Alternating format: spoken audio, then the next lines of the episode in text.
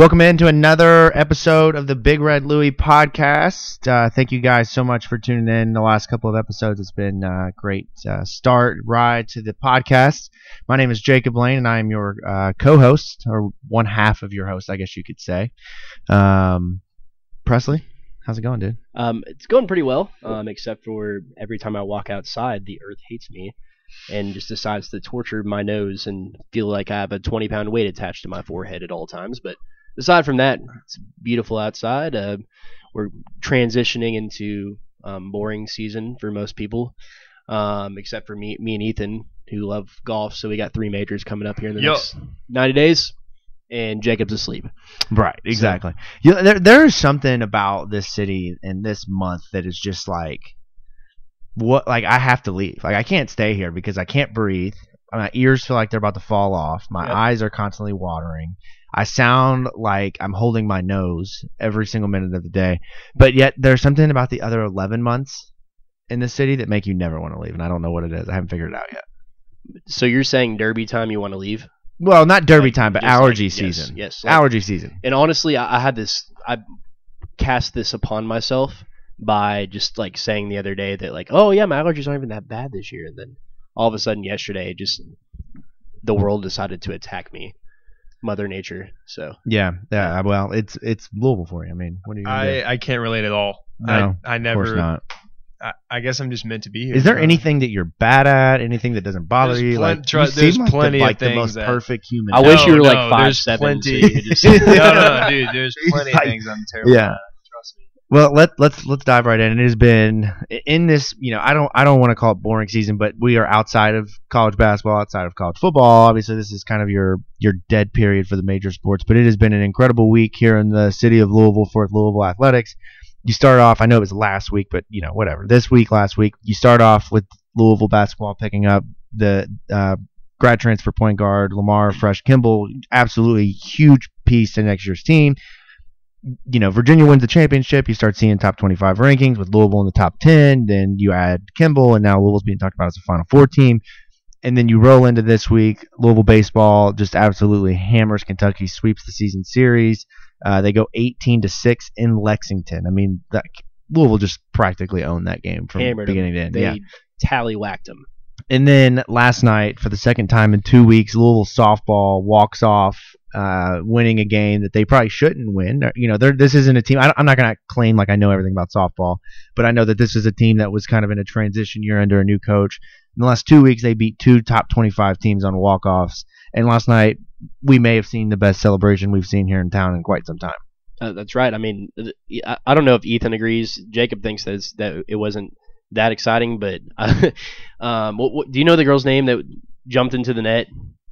I don't know. That that got me fired up. Like it could have been like croquet or something, and somebody just like just walking off and then just jumping into the net and celebrating with the crowd. I, I feel like I do know the name, but I'm in a. It's been a blur. Finals, finals week, and it's yeah. Excuses. I don't. I don't know the name. I probably should have not gotten on here and act like I knew what I was talking about, and then not know the winning, the the walk off hitter's name. Hold on, What's real quick. Are are we not doing what I learned this week? Or are we building into it? Or, No, or we what? can, sure. Is there something okay, good you learned? I, brought I brought something. okay, I you was brought ready. something. All right, Usually, we weren't gonna do it, but go usually ahead. I don't really have anything, but uh, Taylor Roby, that's her name. right, hold on. I, I'll Shout go out to the girls out there named Taylor. Let, let me go right. last though. Let me Right. go last. All right. Uh, well, I mean, something you learned this week. Um, I've learned that I need to start taking Mucinex a little bit earlier. That's what I learned. Ethan. Oh, I'll, I'll go next. I, I've learned that the age of one is the most underrated bad age. My daughter is turning into like they say terrible twos, and I'm curious of why no one told me the absolutely horrific uh, uh, noun a- adjective that starts with an O ones because it's been horrible, man. Like literally every night, it's just like temper tantrum like I've never seen, and I don't know. I I don't know how to handle wrap my head around not knowing what to do. It's a very scary thing. First time parents. Gotta love it. Um, I learned that you can find uh, decently priced hotels near the Mercedes-Benz Stadium in Orlando for about hundred dollars, and you can find uh, flights to Atlanta for uh, around two hundred dollars. So uh, what, what are you doing in Atlanta? Are you talking about? Oh, we're talking about I'm Final Four uh, already. yeah? I mean, yeah. You booking your April, flight? You know that you could just drive to Atlanta. Like it's six, Mm. seven hours. Oh, like, I know, I know, but if we're gonna win the title, you might as well do it up.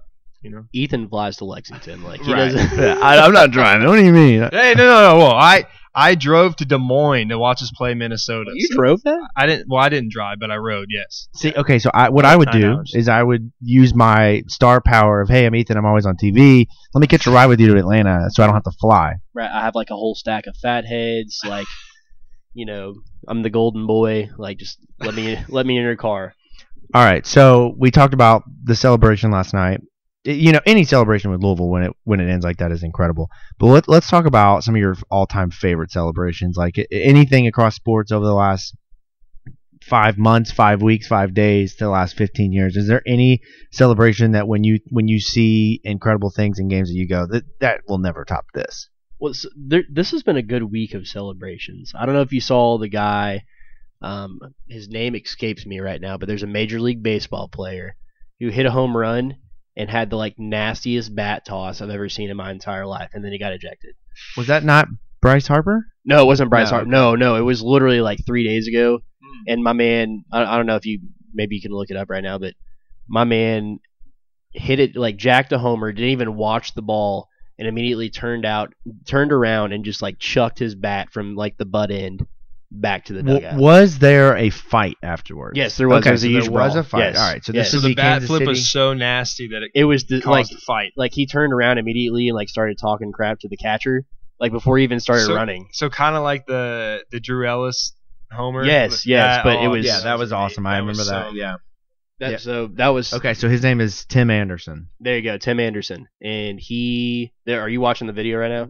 I It's- will be after this ad stops Oh, playing. okay, gotcha.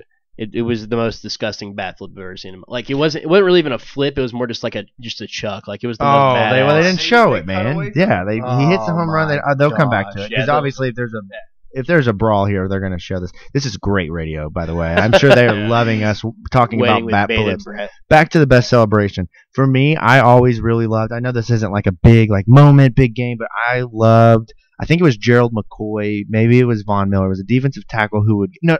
No, I think he played for the Seahawks, so I don't I don't know who it was, but he would get a sack and then he'd do like the little like uh, around the around the town like Squidward with his hips where he Yeah, would like yeah I don't remember who it was though, but I always Um, loved that. I feel like Poe for uh, Kansas City does that too. When whenever he, he he does the little, you know, those 350 pound guys love to get do like the little uh, stick their belly out. Yeah, show like a little sexy move like that's what that's what it always do you was. like the Pooh Bear just found honey dance?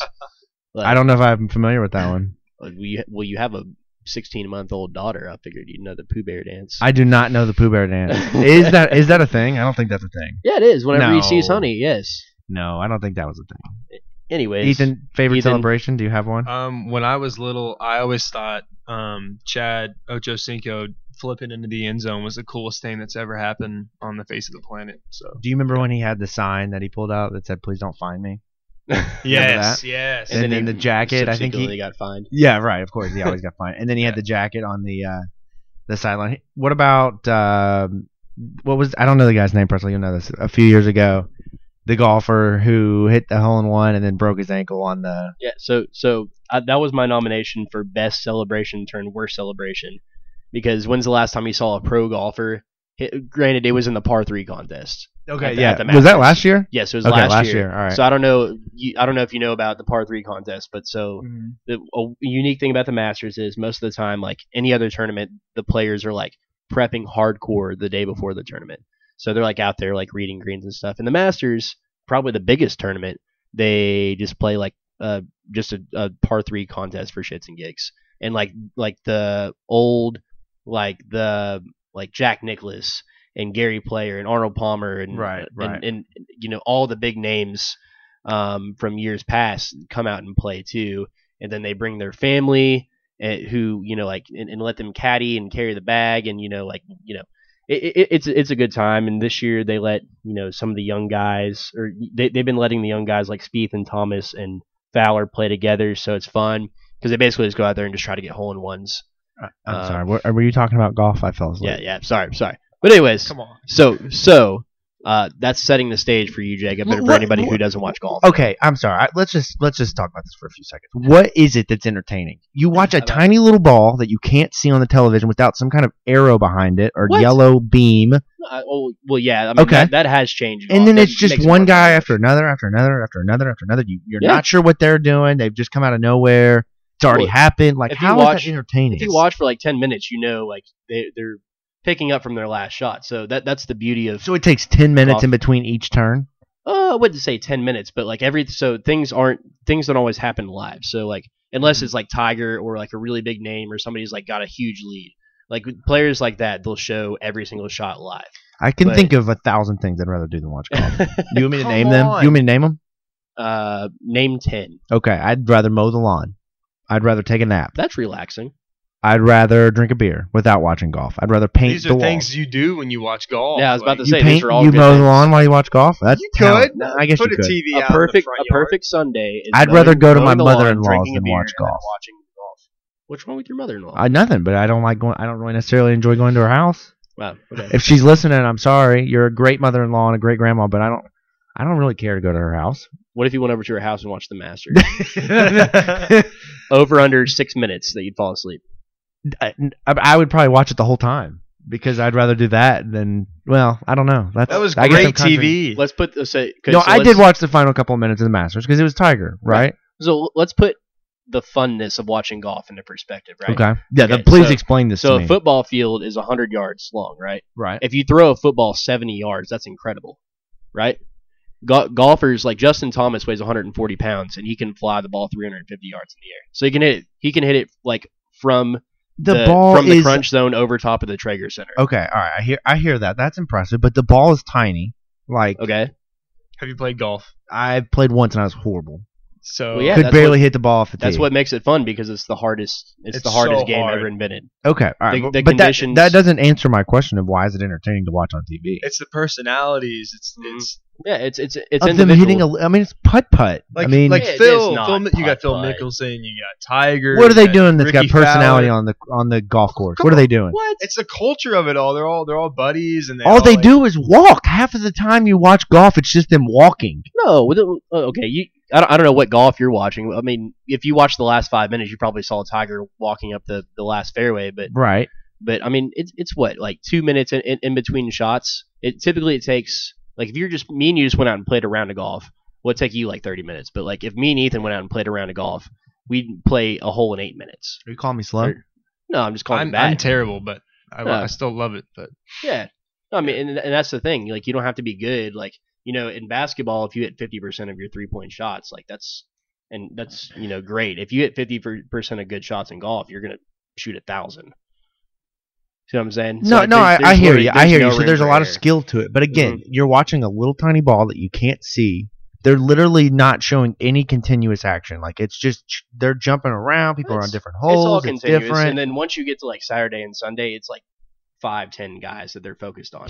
All right, so- ladies and gentlemen, I am sorry for boring you with this conversation of a sport Anyways, that the slowest sport of all time. I don't even know how we got to this conversation. Well, we were talking about greatest celebrations, and then Yeah. we dove into the guy that broke his ankle, and But then we were talking some about of the Tiger best Woods. celebrations are in golf. they in my are, opinion. I, I think golf. Give me two. the Give me two. The sport Alright, of golf, Jordan- I think, has the coolest culture. Yeah. like with the fans and Agreed. and, and the players. What- They, they can't talk. What do you mean? There's culture with no, the that's fans? not true. Cool, You know, yeah. they can't talk where they're hitting. That's Like, for example, for If example, I was a fan, I'd be like, Woo! like when right. when Molinari, uh, Who's went, Molinari? went Give me- into the water. Give me a first name. they, he was the, the, Francesco Mo- Fra- Francesco Molinari was winning the Masters for the entire oh, is this the tournament. is this the guy that the crowd booed or like cheered when he Yeah, hit the when he ball hit in the water? That's so yeah. cool. I mean, Yeah. obviously, like sucks for him, but like that's awesome that he hits the ball into the water and the crowd goes nuts because they know Tiger's about to take the lead. Mhm. Like that's so cool. Like and Tiger hadn't even been he was in contention sort of like last year but like top 15 so Tiger hadn't been in contention in a tournament like that in a long long time um so for him to come back from his last Masters win being 14 years ago to to coming back after what like 15 surgeries like he had he had at least one surgery per year Right. like 15 Right. years. He was out He had a for like five years, and he would play like two days, and he'd be out. right right and then huge scandal um loses all of his sponsorships Right. loses Except all of his for. Nike, right? aren't they the ones who apparently like I they weren't Mm, Did yeah, they kind of get rid of their whole golf brand? yeah. So Nike too? Nike Golf. Here's the impact of Tiger Woods. Nike Golf doesn't exist anymore. How crazy is that? Right. So I will give you the impact on the world of sports, the world of golf. It, it trans, you know, Tiger is transcended upon the entire sport. Like I can name maybe five golfers, and of course, anytime he's doing something that is close to winning or, or doing any kind of comeback, of course, I will tune in. Mhm. Tiger, right? You want to be able Right. to part to be a part of a huge national conversation. Um, but the rest of the sport, I'm sorry, it's just boring. Like there, there's just nothing Oh. to it that's entertaining to me. I, see, I feel like golf has become so much more exciting because of Tiger. Because like Mhm. all the guys he's competing against now, they're all they all grew up watching him and they Mhm. modeled their games after him. Granted, there's still a few guys out there like Phil sure. who sure. kind of came up with him, but like when you look at Justin Thomas, when you look at Jordan Spieth, Is when you look Sergio Garcia still a golfer? yeah, Yeah. Sergio Garcia won the Masters. What two about Yeah. ago. Jim Funk? Is he still? And that his name? Or Jim Furyk? Furyk. Okay. Yeah, um, Jim He's- Furyk is yeah, he's he's kind of getting into his fifties, so he's more like getting closer to senior. What about John years. Daly? I know he pulls up with the tra- the with the tractor or the trailer or whatever. Pulls up in the. he's, so the he's doing other stuff. I think he's doing senior tour stuff now. Yeah, so th- then that's another fun thing. If you So- really like golf, No, so, give so give me fifty John Daly's and I might tell you it's a little bit more entertaining. well, well, for example, my my Who favorite, has personality in golf? Tell me one golfer. easy. My favorite golfer, Rickie Fowler. He's not even. I mean, he's a pre- he's a pretty freaking good golfer, but he's never. I think the never won a major. Yeah, never he's won the a- best player to yeah. never win a major. yeah he's never won now a that major. Sergio won one. And he have you not seen him in all the commercials and stuff? No, Like, I know a who he is. He's the one in the ESPN commercial that He's a cool he poured guy. orange juice into Yeah, his yeah. coffee because he's colorblind. Like I, I know who yeah. he is, right? I know who a lot of these guys are. But again, if you're like not winning and you're supposed to be one of the best, like help me kind of. no, so like um, I I- I've watched Justin Thomas. Me, I don't know, like we we're the same age, so we came up together, played golf together in high school. Followed. Okay, followed so that's in- pretty in cool. college. No, Oh, I'll I give you didn't- that. That's pretty Cool. awesome. I did not know that. Yeah, well, he I played at Maley, playing at St. But like to put in perspective how good Justin Thomas Are is. you better a golfer than him? Heck no. No. you, you almost said something. You, No. No, heck no. Obviously, I would say No. that tongue in cheek. We, we No. know you're not. Um, but um, to put it in perspective, my last high school tournament I ever played in, I came in second place, and he beat me by eight strokes. Is that a lot? Yeah. Yes, See, he I don't was, know the he was scoring seven. system He was 17 years old, had just returned from playing in a PGA Tour event as an amateur, and came back to play um, in a tournament where he broke the course record by two. All right, so let's let's uh let's Yeah. table this golf Crazy. conversation. Anyways. if your audience, if you're still here, we should keep thank going. you, thank you for continuing to tune in. I So- know that that is a Right, snooze fest, right. but let's go from the slowest sport on earth to possibly the fastest sport on earth. Let's jump in uh, to Louisville basketball. It's been you know what five weeks now since the season ended. We've had quite a bit of time to kind of uh, reflect on the season that was, and you know kind of look at what went right, what went wrong uh, you, you know, the season ends literally not even before happy hour of the NCAA tournament. The Cards literally are the first team on opening day outside of the first four to lose. You lose in such a fashion that, like, the way that the end of the season went, where, you know, anything that could go wrong went wrong. A, a team that comes in, literally one of the worst three point shooting teams in the country, comes in. They hit six, I believe, in the first half, or five in the first half, I think. You, More you, than that, it, it was I think they hit six because I think that the number was that their average per game was five the whole season right, long. right. And then they freaking hit that And then many you go into halftime thinking, okay, we're down by a few points. Like they're not going to continue to hit threes like this.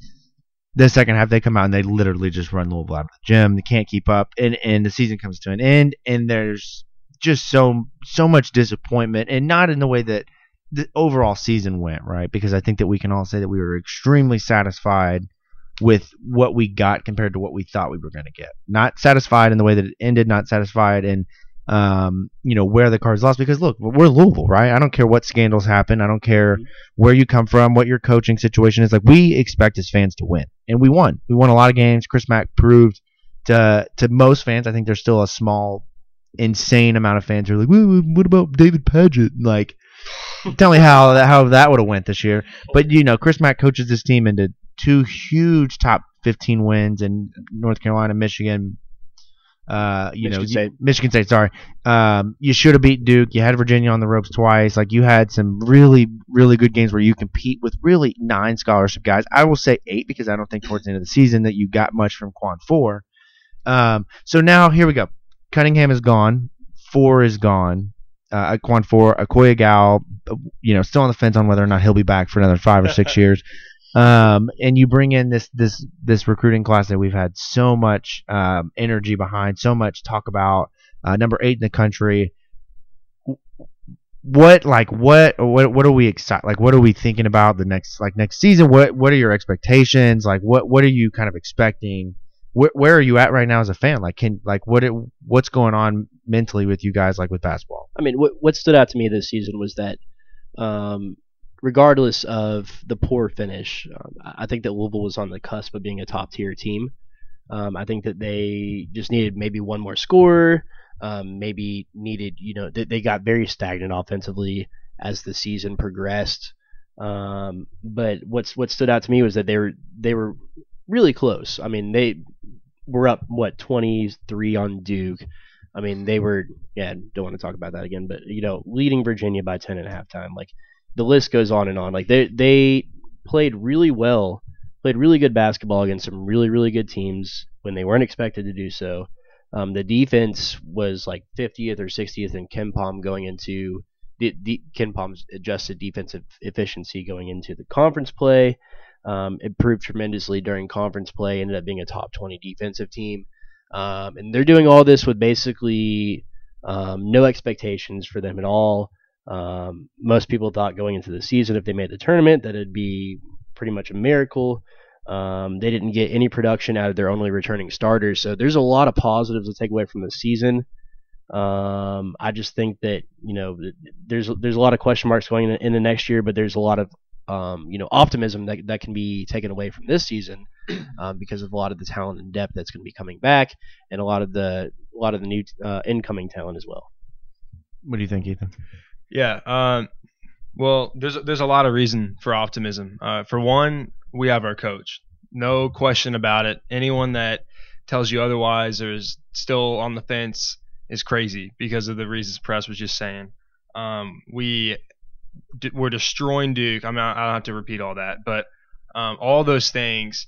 Yet we still had so many limitations. There were so many things that were working against Chris Mack and he still had this team, like Press said, on the cusp of being one of the top teams in the country.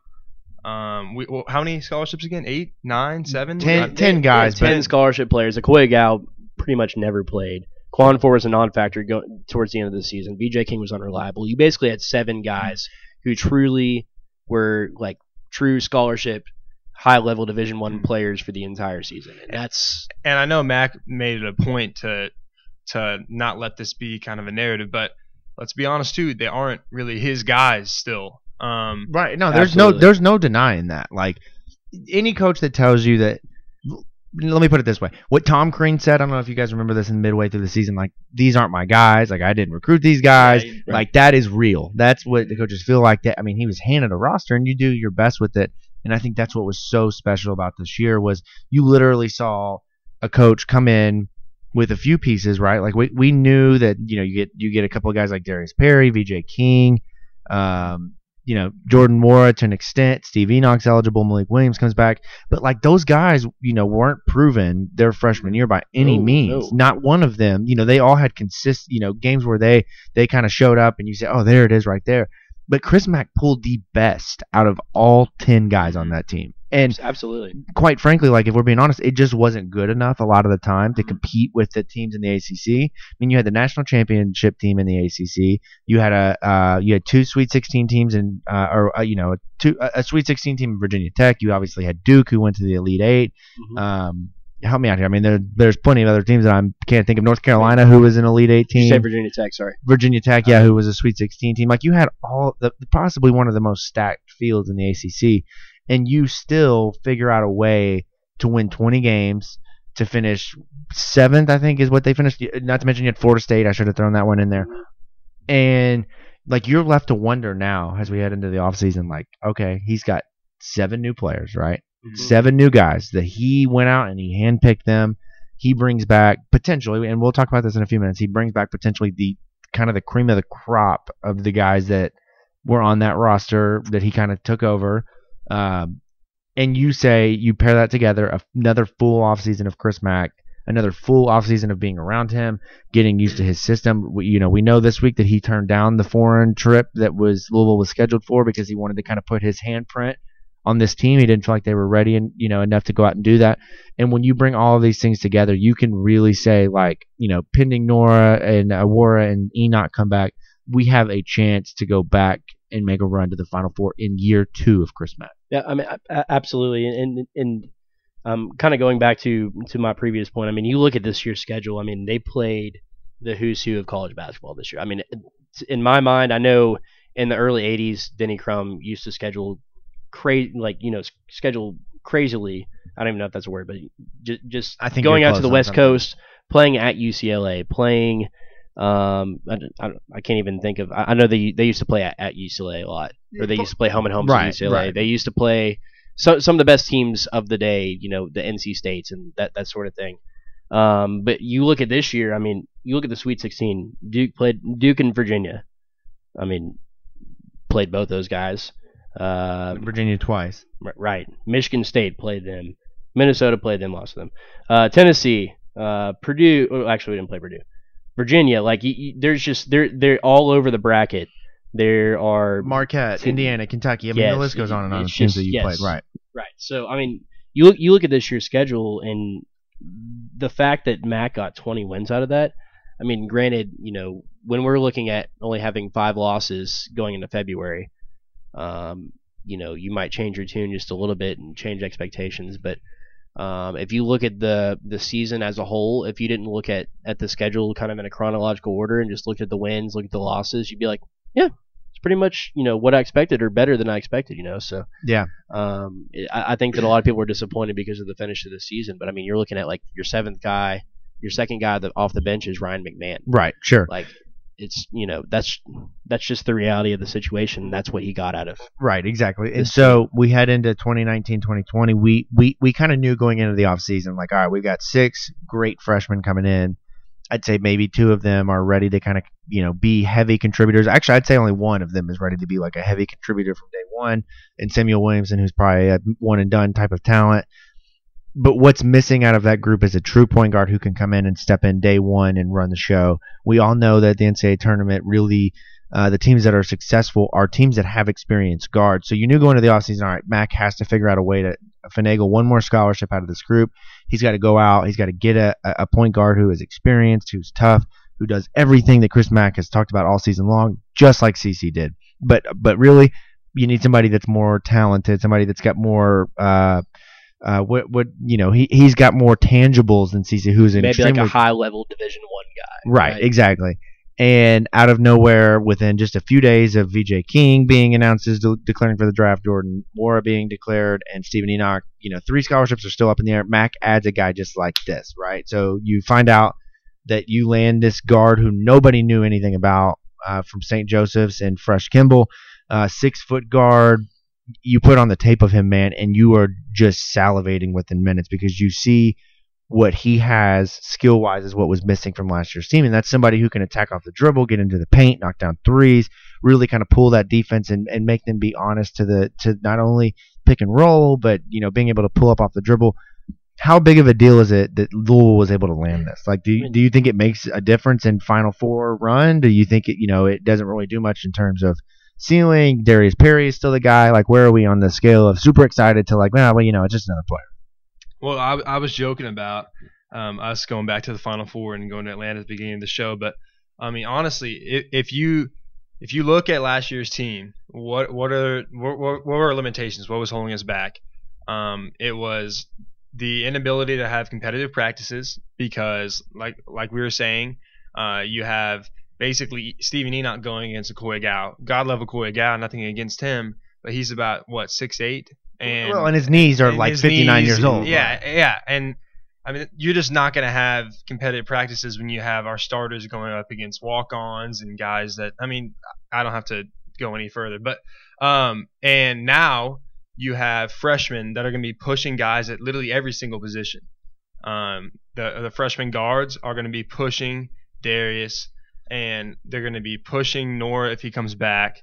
They're going to be pushing Steve if he, if he comes back. They're going to be pushing Malik, um, and that's huge.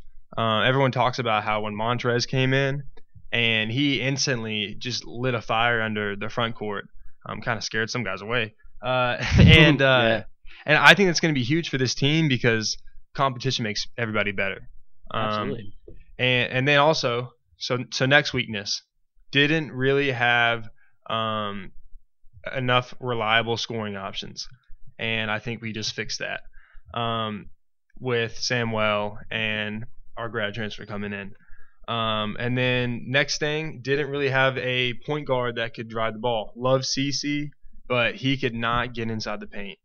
Um, and I think that's changed now. Right. Um, so you look at everything um, that's changed and all the guys that we got coming in and the the pieces and weapons that we're gonna have avail- that Chris gonna have available um, compared to this past season.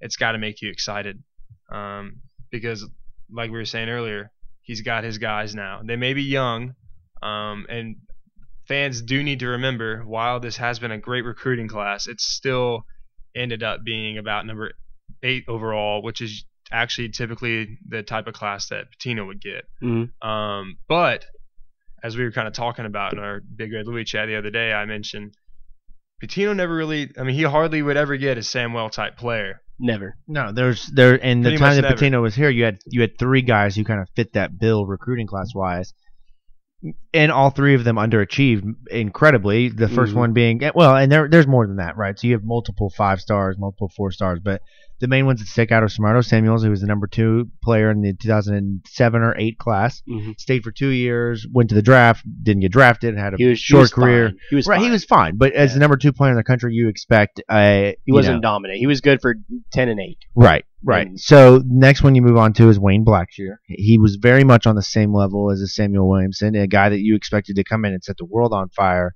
Gets injured early, things just kind of you know don't go his way throughout his career. He has a great career as a Cardinal. He wins a championship, but he's not who you expect him to be. The third one, possibly the most disappointing, and that's VJ King, who just you know I, I think that with Pitino here and the way that Pitino kind of broke him down and was preparing to build him back up, it would have been different. But you just never got the VJ King that you expected. And so Samuell Williamson, I mean, he looks like he is the real deal. And Mhm. we're going to find out real quick how good of a talent developer Chris Mack is. Um, and whether or not you can really kind of put him on that same level as Pitino, or maybe you say he's better or worse, you know. But he's going to have to prove it with uh, with a roster like next season when you come in with so much talent, so many good freshmen who you know can contribute. But are they going to be able to take this team to the next level, which is a championship caliber team?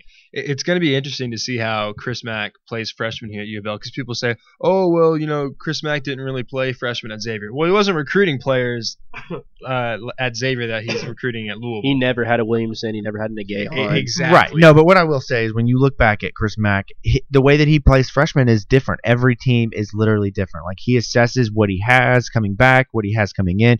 And so his best class was the team two years ago that had Paul Scruggs, Elias Harden, Tyreek Jones. Like he had a top 10, I think he had a top 10 or 12 What? class. Yeah, it was top ten. And he brought him into a roster that had Trevon Bluiett, that was a lead guard. You had JP Macura. And so those freshmen didn't play lead roles. And that's kind of what I expect this season, except Samuell Williamson, because there is a need at that two guard to step in right away from day one and provide a second scorer. Obviously, all pending on if Nwora comes back, which that's the next question. You know, we know that Jordan Nwora left for the draft. We know that Steven Enoch left for the draft. Obviously, look, we can talk about V.J. King declaring for the draft, but let's call it what it is. The, the man put his name into the transfer portal unofficially, right? I think he Mhm. put Louisville on Right. notice that I'm entering the transfer portal. I'm going to go in and I'm going to get some feedback. I'm going to hear, you know, I'm not very good. I've not played very well, and I'm going to come back motivated, but I'm probably not coming back to Louisville. to me, I mean, you look at V.J. King announces that he's going to the draft, and less than 24 hours later, Louisville gets a grad transfer. Yeah, yeah, I So- think that you could very quickly somebody's draw the line in the sand I mean, of I- what happened. It, to me, it sounds like Chris Mack has been doing his homework. He's been recruiting guys. We know that even going back to January, he was extending offers or at least reaching out to, to Right. grad transfers. Um, and so now you look at, you know, he probably had, you know, Fresh Kimble in waiting. You know, this is his guy. This is the guy that he wants. As soon as, you know, the door opens, like he immediately closes it again. Like, I, Right. To, to me, um, you know, picking up Kimble, I mean, go, kind of going back to that a little bit. I mean, I think it's a huge deal. I mean, for, for, for two reasons. Number one, you know, you add a scorer who's hungry, you add a scorer who's who's eager to prove himself uh, at the highest level. Um, you have a proven leader. Um, he was elected captain of the team uh, every year that he was at St. Joe's. Um, and then you have you have your third go-to scorer, which is something that Louisville. I mean, since I've been alive, I can't remember three guys that were go-to just certified bucket getters. And I think that's what you have with Fresh Kimble, with with uh, Samuell Williamson, and if Jordan Nwora comes back, which you know it, it's looking like it's more likely than not, um, then you have you have three guys that can just absolutely get a bucket when needed. Um, and I, I think maybe the most important of all, you have a guy um, in Kimble who he's not only a scorer, he's a distributor, and he's a leader. and he's a leader, right? Right. So, and I I think that he's willing, um, you know, as a guy who's wanting to take the next step and get to the next level. I think that Mack might look at him as a guy that's probably going to score like 10 points a game at Louisville instead of 16 or 17, whatever he had at St. Joe's. Um, and maybe be instead of being like a four assist a game guy, be a six assist a game guy. Um, because if if he is ultimately the guy who wins the starting job in the point guard position, he has guys who who are scorers now. You know, he has Williams, he'll have a Gahan, he'll have possibly Enoch. So you and, and then obviously you know we talked about Williamson and Nwora. I mean that's that that all of a sudden you're going from a team with not very many options to a team with almost too many options. Right. So I mean that's that's a good problem to have. So um, to me, the, picking up Kimble, you know, it's it's not a guy that we really had on our radar. Um, if you kind of, kind of been reading the site, you know, it's not even a guy that we really even spoke about very much. But it's a guy that seems like after watching his tape, after seeing his stats, after seeing everything that his Mhm. coaches say about him, He him, fits. everybody around him says about him, like he is the perfect fit for Mack's system. Exactly. And I and I think all along I had this feeling in the back of my mind of you know, obviously there's a couple of guys, you know, big time on the radar that Mack reached out to initially, whether it's Rayjon Chuck, Tucker, the, the kid out of Arkansas Little Rock, or Christian Keeling, the the big scoring guard out of Charleston Southern. You just had this feeling it was going to be a lot like last year. At least I did. I shouldn't say you, but I felt like it was going to be this feeling of we find out five minutes before this point guard commits that it that he's coming here or that we're getting a point guard and we're not going to know who it is. Like I just had this Right. feeling all along. And with Kimble, like you know, I keep up with the transfers pretty frequently just because of the fact that you know I, I cover Louisville, I write about college basketball in general, so like it's kind of you know a big thing for me to kind of know where players are going. But I didn't even know this kid who he was. I'd never heard him before. Same. And when you put on the tape, you know, obviously you can find out only so much from highlights, but you see a kid who is going to literally provide everything that was missing from last year from that point guard spot, which is the ability to be able to get into the lane, you know, being able to take guys off the dribble without question, kind of in a way that's very Peyton Siva like, just quick, Mhm. you know, uh, just all of a sudden he's gone around you. Be able to pass the ball. I know that his statistics last year weren't high in terms of high number of assists, but you have to consider, you know, I, I don't know this off the top of my head, but I've read this that he was at the shooting guard position, and when you look back at his stats earlier in his career, like he was more of a passing guard. Mm-hmm. So that exists, and then defensively, he's a dog. Like he's going to lock up the opposing uh, team's point guard. Like that's what he's going to do. I mean, everything that you look at this at Louisville last year that was missing. You look at somebody who could just lock people down defensively. You had Darius Perry, but he was inconsistent. Right. You You couldn't keep him on the field or on the Right. court because you knew that he was going to probably come in and turn the ball over. Uh, I mean, he, he did a, he did a really good job. I will say this about Perry: he did a really good job towards the end of the season. I believe from February on, he only had 11 turnovers. That's crazy. Mm. Um, so basically, after the Duke game, I, I believe it was he he had basically hardly any turnovers. Um, but you had a guy that you, was unreliable. I think that's a better better way to describe Perry. I don't think he was a he was a guy that um, I think he came in really feeling it coming off his freshman year because he finished really strong his freshman year. Um, I think the NIT he he benefited most from from playing in the postseason his freshman year. Um, and then you then you look, but you look at this team last year though. You didn't have a guy who was consistent on both ends of the floor at at, at, at any guard position. To be totally honest with you, Right. and you didn't have anybody who could initiate the offense. Yes, Christen Cunningham was. Um, You, uh, nobody besides Cunningham. Right, he Like, was- You had he was a- nobody. Cunningham was an above average passer.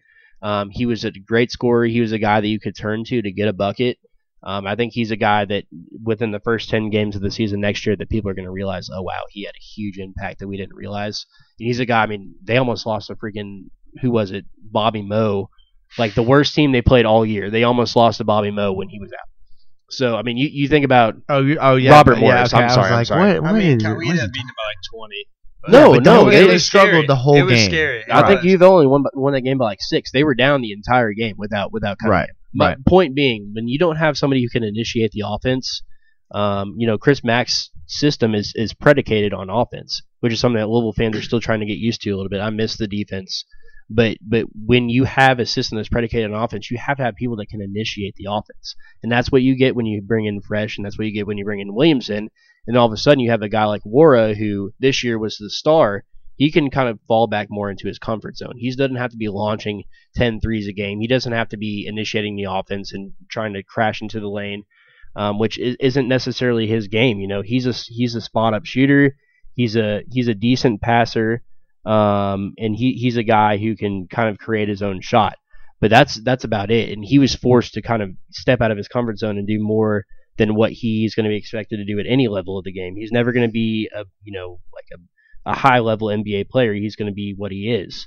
Um, and so to put at least two to three more guys on this team who can kind of help him out should he decide to come back, all of a sudden you have you know four, five, six scoring threats, and you have every single player on the court who can shoot the heck out of the ball. And I think mm-hmm. that's that's crucial going in in, in the next year. Right. So if you're Chris Mack, you know it's very early. You obviously don't. He, he even as a coach doesn't know what he's getting his hands into with the with the roster next year. I mean, obviously he knows what the guys are, but until he gets them on court together, he doesn't know. But if today you're Chris Mack, you're sitting in your office and you're like, man, I got to put the starting together, the starting lineup together. Where do you go? Well, I mean, I, I'm looking at. Um, I mean, right now, if if I think about the lineup, I think a best case scenario and b worst case scenario. Right now, to me, best case scenario is that everybody comes back. I, I think King's gone. To me, I, I've, I've So that's where the scholarship comes right, from. right. Mhm. Um, so in best case scenario, King's gone. Nothing against King. We love him. We're gonna miss him, but we want the best for him. Best case scenario is Nwora and Enoch return. Starting lineup is Kimble at the one, Williamson at the two. You have Nwora at the three, Sutton at the four, and Enoch at the five. And then you're bringing Perry Williams and e- Igiehon off the bench, um, and then maybe mix in a little uh, Ryan McMahon as well. Worst case scenario is everybody leaves, and then you have Perry, Kimble, Williamson, Sutton, and Williams, which is still a fine. That's an okay lineup. Um, or maybe Igiehon instead of Williams, depending on how his development goes. But that, to me, that that's what you're looking at. What and, and then from there, I mean, if that is the starting lineup, it, it could be completely different because that means that you had two guys that leave, which means that you're replacing those two guys with either a graduate transfer Right. or a, um, you know, a, a late freshman, which I don't not I haven't seen anything where No, I don't think there's been freshmen, so- anything on that. I think anybody that they add at this point is going to be probably a graduate transfer. Right. But for me, I think that the lineup is exactly what you said. I think that where the questions kind of come in are does Williamson start? Does Mack have enough trust in him to start him from day one? I think maybe he goes Perry. You know, he could potentially go Perry at the two to start the season, but then you have a really small backcourt again. You're you're looking at the exact same scenario as last year. What about you know Nwora Sutton? You know who's the four? Who's the three there? You know Mhm. Nwora played the four all year last year, uh, but that's because they really didn't have a whole lot of physicality down low. You know, so well, or you know, I don't. I, I'm not gonna act like I know why that was the case. I think Sutton was more of the four in that situation defensively. Um, but what do you do there? Does Enoch jump in and get that starting spot back from Williams? Does Williams, you know, stay hold of that and kind of develop that post game that you expect? But for me, I think I think it's kind of you see the exact same lineup as last year, but you insert, you know, Williamson as in in the two spot and then Kimble is the one. And I think that I that's your best lineup. I mean, it's it's, it's, it's the same the same front court. I think that that Sutton struggled towards the end of the season. We haven't talked about that very much, but he kind of struggled his last ten games. But I think as a senior, you have a Dwayne Sutton that yes, he struggled, but at the same time, it's the guy that you want to struggle at the end of the season because that's the guy that's going to come back and be working his butt off in the off season, and the the guy that's going to kind of be your grinder, um, and kind of the unsung hero of the team again. Um, but I mean, you, you could you could mix up this lineup a hundred different ways. You know, if you have if you have um, Nwora and Enoch return, I mean, the lineups are endless. And then and then what you can do as well is kind of adjust to your opponent, which is an option that Louisville had last year. Um, so, for example, you know, if, if you still have Ryan McMahon on the roster, um, that you know that that there there could be a situation where we're just getting getting pushed outside the three point line and just can't get it into the paint for whatever reason. You know, you have a guy who can can shoot from deep. So there's all kinds of different weapons on this team. Yeah, I, I agree with everything you guys are saying. Um, here's one thing that I think not enough people are talking about. Um, this is something I think is going to be huge for this team. Um, and I love Ryan McMahon, but um, when we're subbing our starting guards out, instead of putting McMahon out there to guard, you know, RJ the RJ Barretts of the ACC, Right. we're going to be putting in six five David Johnson, six four and a half Josh Nickelberry. Right. I mean, all all of these really talented, maybe a little raw, but good sized guards that have talent, and uh, I, I I think it's going to be huge instead of having to put in you know kind of undersized guards that, I mean, let's be honest, have no business guarding you know the top guards in the ACC. If we're being if we're being hundred percent honest, I mean, it's Sure. just, um, and like I said, that that's going to do wonders um, for this team because um, we literally saw um, throughout the season Mack would take McMahon out on defense and put him back in on offense late in the games uh, and put and put four out there for defense. Um, he's not going to have to do that this year. Um, he's going to have plenty of options um, and and a lot more reliable defenders and ball Right. handlers than than we did last season. Yeah, I I think that you know the biggest thing going for Mack right now is the just the continuity. You you get back your you know five four of your top five scorers. The only one you lose is a graduate transfer point guard. You bring in a brand new recruiting class where you you know you've known that those guys are coming in. There's no changes late. They've been committed since the early signing period. And then you keep your entire assistant coaching staff together, which is a huge win to keep Luke Murray here, to keep Dino Gaudio here, to keep Mike Pegues here. I think this is probably the last year that that happens. I think from now on, you're going to see Chris Mack probably start to build his own coaching tree. Um, but at the same time, I think we have to consider that we we could be singing a different song here in the next you know four weeks with the with the deadline to return back to school from the NBA draft being May 29th. We could be talking about replacing again for the second year in a row three of your top four scorers. I mean, there's a Right. very realistic chance that this team could have to replace up to 10 guys or up to nine guys next season. Yeah. Mhm. You know, that's not the worst thing in the world, but you, you when you go from being potentially a Final Four team to once again being in that same boat of okay, well, we just need to make the tournament again here. It, it changes things a lot, and that's not on anybody. That's just the way that rosters turn over. And maybe you can get a grad transfer guard like Rayjon Tucker to, to kind of glue in there and kind of hold things together but more than likely right now Louisville is banking on the fact like they they have to be the coaching staff has to be just it has to I, I would honestly think it has to be keeping them up at night of what could be the difference of a final four in two players making a decision to come back Right, and I mean, if- you if you return Warren Enoch, then all of a sudden, I think the storyline going into next year will be um, experience versus young talent, um, which is something you see a lot of these teams like Duke, who kind of was the best team in the country, fizzled. Um, you've seen Kentucky over and over do this, where they get some so much young talent, but they don't have the the the depth and the experience to kind of lead them all the way in a tournament. Um, when you have those two come back, all of a sudden you're looking at you know, in late game situations against Duke and North Carolina, or you know whoever they end up i- i- end up playing next year, Virginia, you know whoever's in the ACC Big Ten tournament. Right. So um, I, I- I think that um, that there, there's a potential of having that, or you could have the potential of just a complete rebuild once again. I mean, if you have nine players come in that are new, that that's that- that's the amount a of huge players. undertaking for the task I that's mean, the, for the entire coaches team from this year. you have to you have to teach a you know a brand new set of kids. I mean, they'll have 13 scholarship players compared to 10 last year, but you are literally teaching almost an entire team everything new and all over again. And I think what I go back to is you look at the last uh, four national championship teams in Virginia, Villanova twice, and North Carolina. All of them had a couple of different things, right? So they had continuity, they had experienced players, and they had a mix of young talent. Yep. That, and that is what Louisville has next year. They've got a great head coach. That is the recipe for winning championships. No matter what anybody tells you about the one and done players, the stars, the teams with experienced guards win tournaments here.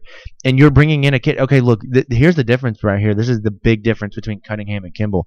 Cunningham came in with no tournament experience. Kimble's played in the tournament twice. Dropped Yeah, what? Ball- balled out. Dropped 20 against Oregon in their first round game. I think they Mhm. lost that game.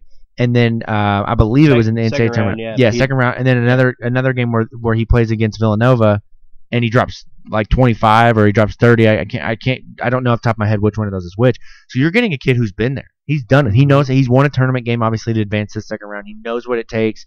Whereas Cunningham didn't have that experience, and I think you know, I think I don't want to say a lot of the blame at the in the Minnesota game can be falling on him, but he he said so in one of the radio interviews where he did where he we just didn't we just didn't know what to do. Like we didn't have enough. Right. And I think that having that guard who's experienced, who's now hungry to be at a one of the top programs in the country in the tournament, chance to win a Final Four, if you bring everybody back, it's going to mean all the difference for Louisville. And I'm legitimately, I'm not saying this because I'm a fan.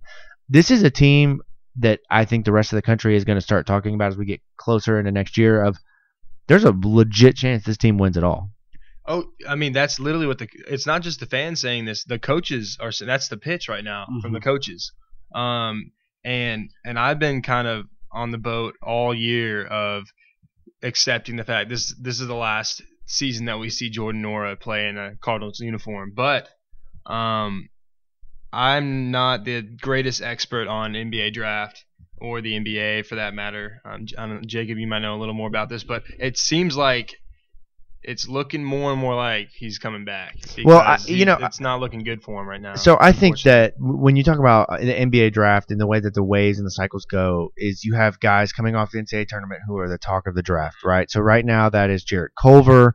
That is, of course, it's Zion Williamson. It's Jim. It's Ja Morant. It's the, the, the guys at the top are who are going to be talked about. But you really don't know somebody's chances until two things happen: pre-draft workouts start going on, and teams start getting a look. You know, a, a firsthand look at what these dudes look like, and the second thing being the NBA Combine. I think the key to Jordan's draft stock is going to be whether or not he gets invited to the combine. Uh, I wrote an article last year about Deng Adel and Ray Spalding and the statistics on what the combine mean for players being drafted, and your odds of being drafted are significantly higher if you're invited to the combine. And I, I've said this over and over again, and I and I will continue to say it. Selfishly, I want Jordan to come back, right? Obviously, because I think he still has, you know, one. I, I loved watching him play. He's been my probably my favorite player in the last several years. Just the way how smooth he is and the way he shoots the ball. Louisville hasn't had an electric shooter like that in quite some time. Um, but when you look at what he does, and you look at what the NBA is doing now, right? The NBA is all about two things. It's about space, it's and it's about shooting. What Jordan does well is he shoots the ball. So whether Jordan comes back for another season and he plays as a junior, um, and he improves his scoring, he improves his defense, he you know he shows improvement in the areas of where he gets feedback, you know, depending on if he comes back or not.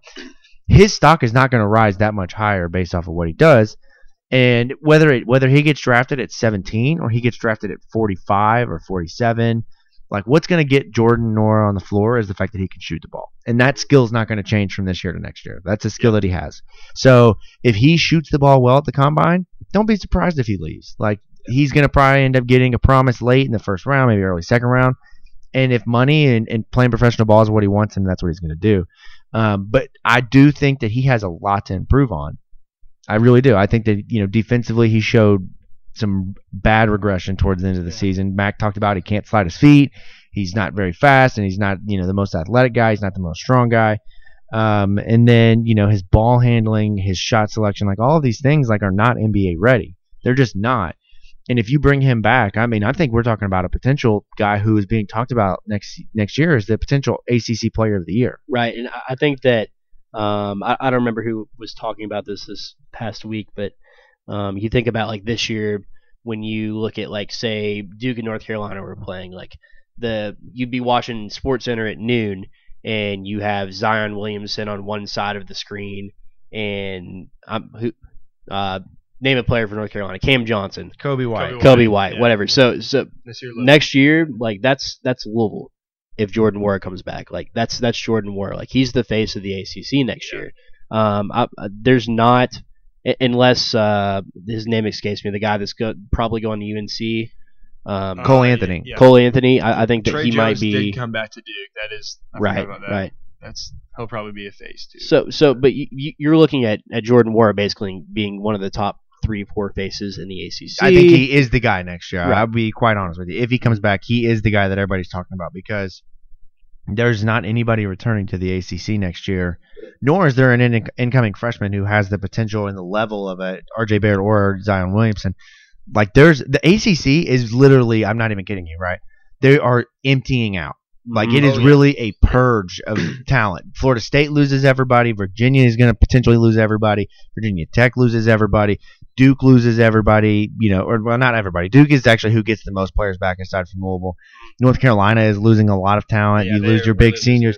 So there is a real chance next year to be a top two ACC team. There's a real chance that Jordan Nwora could be the guy in the ACC, and for him, maybe that's what brings him back. Maybe I don't. I don't know. I don't know him well enough to say. I think you, if I'm Jordan Nwora's agent right now, and he's getting feedback that he's probably a second round guy, which it seems like he is. Um, to me, he could get potentially more exposure and all of a sudden be a guy that's rising into kind of a, a lottery pick type player. Um, should he become the face of the ACC, maybe score 15, 20 points a game next year and be on one of the top 10, 15 teams in the country. Um, so I think that you're looking at I, I, I think that you're looking at a guy who, I mean, it, it's a big, big decision to make, and you can't fault him for either because you look at, I mean, the guy that played in front of him last year, Deng Adel, started a game in the NBA this year. Mhm. Um, Ray Spalding, you know, played significant minutes in the NBA this year. Granted, not for very good teams, but like the example that's before him, I mean, he played. Did he play with Donovan Mitchell? Who is that? No, no. Jordan Jordan Warwick No, came in. He no, was the year he, after. He was helped. I'm sure Donovan Mitchell helped recruit him, and now Donovan Mitchell is one of the right. faces of the NBA.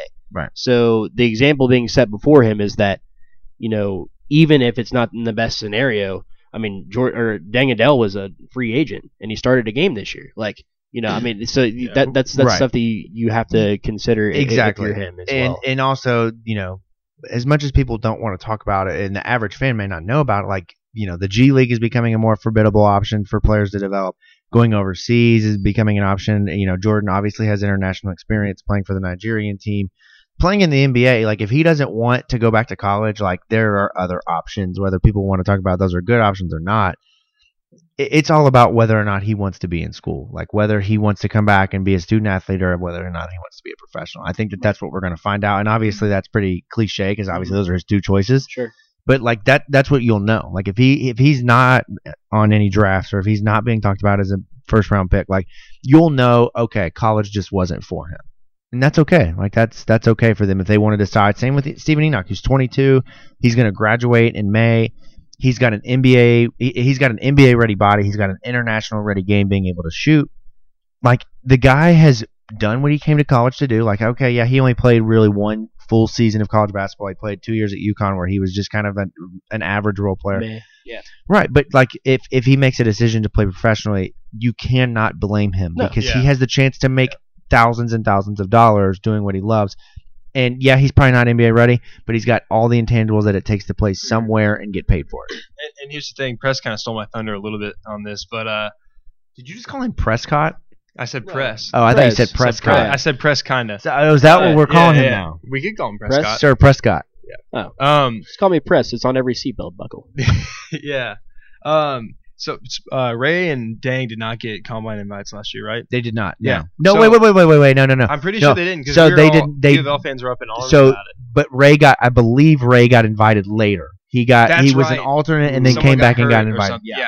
Um, but but still, they. I mean, Ray barely got an invite. Deng didn't get an invite. Ray was one of the last picks of the draft. Ray, uh, uh, Deng didn't get drafted at all.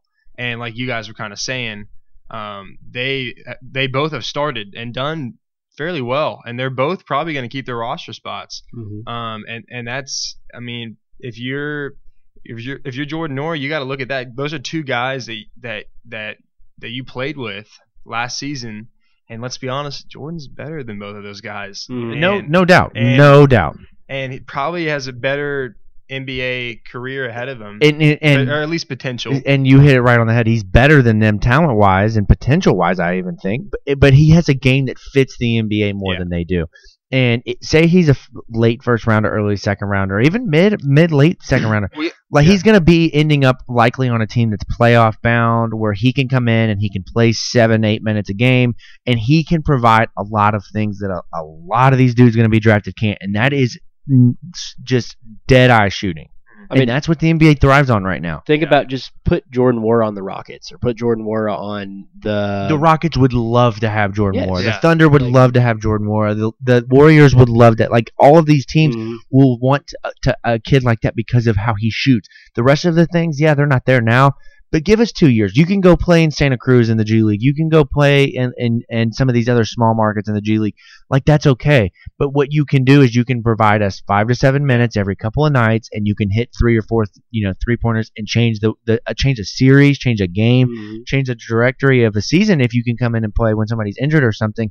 So like, yeah, he might not be ready, but the dude has a NBA ready, a- NBA style game. Let's Right. just put it that way. He he is he is what he is. I don't think that anybody looks at Jordan Nwora and says he's a future NBA star. I think that people look at him and say that he is a eight to ten year NBA role player. Right, and nor do I mm-hmm. think that he's going to come back and be mm-hmm. defensive player of the year in the ACC. No. Like, you want to talk about like he needs to come back and work on his defense. Okay, all right. Deng Adel came back for his junior year to work on his ball handling, and we saw it got better, but it wasn't great. Like it wasn't great by any means. And it's going to be the same thing for Jordan. Like, yeah, he might marginally improve, marginally improve defensively. He might become, uh, you know, I think a lot of it with him is going to be mental of like, okay, I'm not shooting the ball well tonight, but I'm still going to lock in defensively. I think that's probably more of it. But like, do we really think he's going to become this transcendent defensive player? No. No. If that's going to happen, it's going to happen in the NBA. It's not going to happen in college. Like he's going to develop that skill because he plays for a coach who values defense, and if he wants to get on the floor and and make a career in the NBA, he's going to be a better defensive player. Like that's what it's going to take for a Mhm. guy like that to become better defensively. Does it concern you at all thinking about so say say King does leave, like we're kind of assuming, saying maybe there's an eighty percent chance that he leaves. Say Nwora comes back. Um, does it concern you guys at all that it could be kind of like a Montrezl Harrell Jr. year type of season where you, I I don't know if you guys remember, but especially like when they got into conference play, they kind of played like a rinky-dink schedule that year. My man was just jacking up threes. That was that He was was that Michigan State loss in the Elite Eight Montrezl year, or was that what was that year That- they lost in the Elite Eight to, to Michigan State? I'm had- pretty we- sure. Yes, yeah, we did. did. lose They to did. Terry's Michigan sophomore State, year as yeah. well. Yes, yes. Yeah, so you know, I think that a big thing with with Jordan coming back is if he comes back, I think that there's there it's going to change because not only is the roster going to be different, there's going to be more people who need the ball in their hands. Lamarr Kimble is going to be one of those guys, and Sam Williamson is going to be one of those guys. Like Jordan's going to have to share the scoring load. As mm-hmm. crazy as that sounds, like because Dwayne would get buckets on his own last year. Like you don't Right. call plays for Dwayne Sutton. No. For Sam Williamson, you're going to have to call sets for him. Yep. That's going to take away from Jordan Nwora. So I see what you're saying. Where does coming back worry you? But I think that the way that the offense is going to be built out and the way that the system is going to actually work because you have depth, you have players there. Like you don't have to worry about one guy forcing 30 mm-hmm. shots or 20 shots. Right. I think that that's going to help. I think that structure is going to help Right. I- kind of take an even bigger step. I think that the only concern for me was I think you remember going back and I- I think that Trez is the perfect comparison because that's the one piece of feedback that he got, which was actually crap feedback because now you look at him and he's a center in the NBA, not a Yeah. three three. So that was that throw that completely out the window. Well, But the feedback that he got was he needed to improve his jumper, which he has. okay, so let me let me. I'm sorry. I don't want to jump in and be yeah, no, too no, critical fine, of that. Look, the NBA, the big men don't play if they can't shoot. That's the bottom mm, line. yeah. Like Montrezl Harrell, the reason he plays he is partially because they have to kind of respect his jump shot, right? Because what he what you know that's there now. You're Mhm. right. He, when he came back to Louisville, like Pitino was just kind of gave him the free range to shoot threes, and it was horrible. Right. But like, if he wouldn't have come back and had that confidence and that ability to build that jump shot, I don't think he is who he is in the NBA today because he is Mhm. shooting the ball. Like he has to shoot the ball. But uh, th- to me, like th- that season worked out, but that's because that season you had Quentin Snider, you had Terry Rozier, you had Insane amount of it, talent. that You had- Deng you- Deng Adel. Like it, look, it was, it's almost like an identical to this season Mm, coming up yes, because you yeah. bring back your star player. Mhm. You have a budding player in Sam Williamson who will be this year's Terry Rozier. Obviously, Rozier was a sophomore, not a freshman, but it's very very similar games. Even Mhm. though Sam Mhm. Williamson is six seven, you have a center in Malik Williams who will be. It, it'll be a little bit different than Mango was because Mango was more of a bang down low, clean the glass up. Where where Williams will be more of a finesse guy. Uh, uh, but then you're going to have a, another point guard who's very much like Quentin Snider. He's way more athletic. He can score more, but somebody who's there to just kind of get the, the offense going and get the sets going.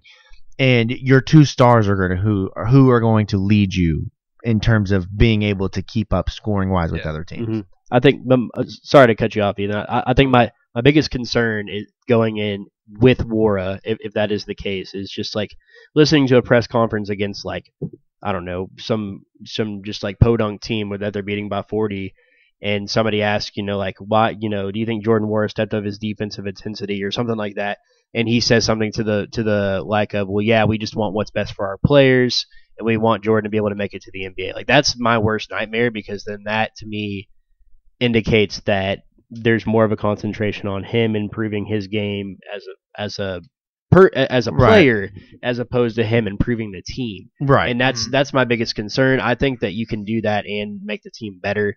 But that that is my biggest concern with work coming back. I know that's a very weird concern, but I think about like the the whole the logistics of players having to deal with one another. I think that Nwora, if there was anybody that isolated themselves from the team more than anybody else, it's Nwora. I think he's more of a kind of a seems like a more introverted guy. Seems like a guy who's very focused on advancing in, in his career, as opposed to other players on the team this year who don't really have a future in, in you know, especially in the NBA. They're more of you know role players and maybe maybe could play in Europe or you know play professional ball somewhere else. But um, that that that would be my one concern. I'm sorry, Ethan.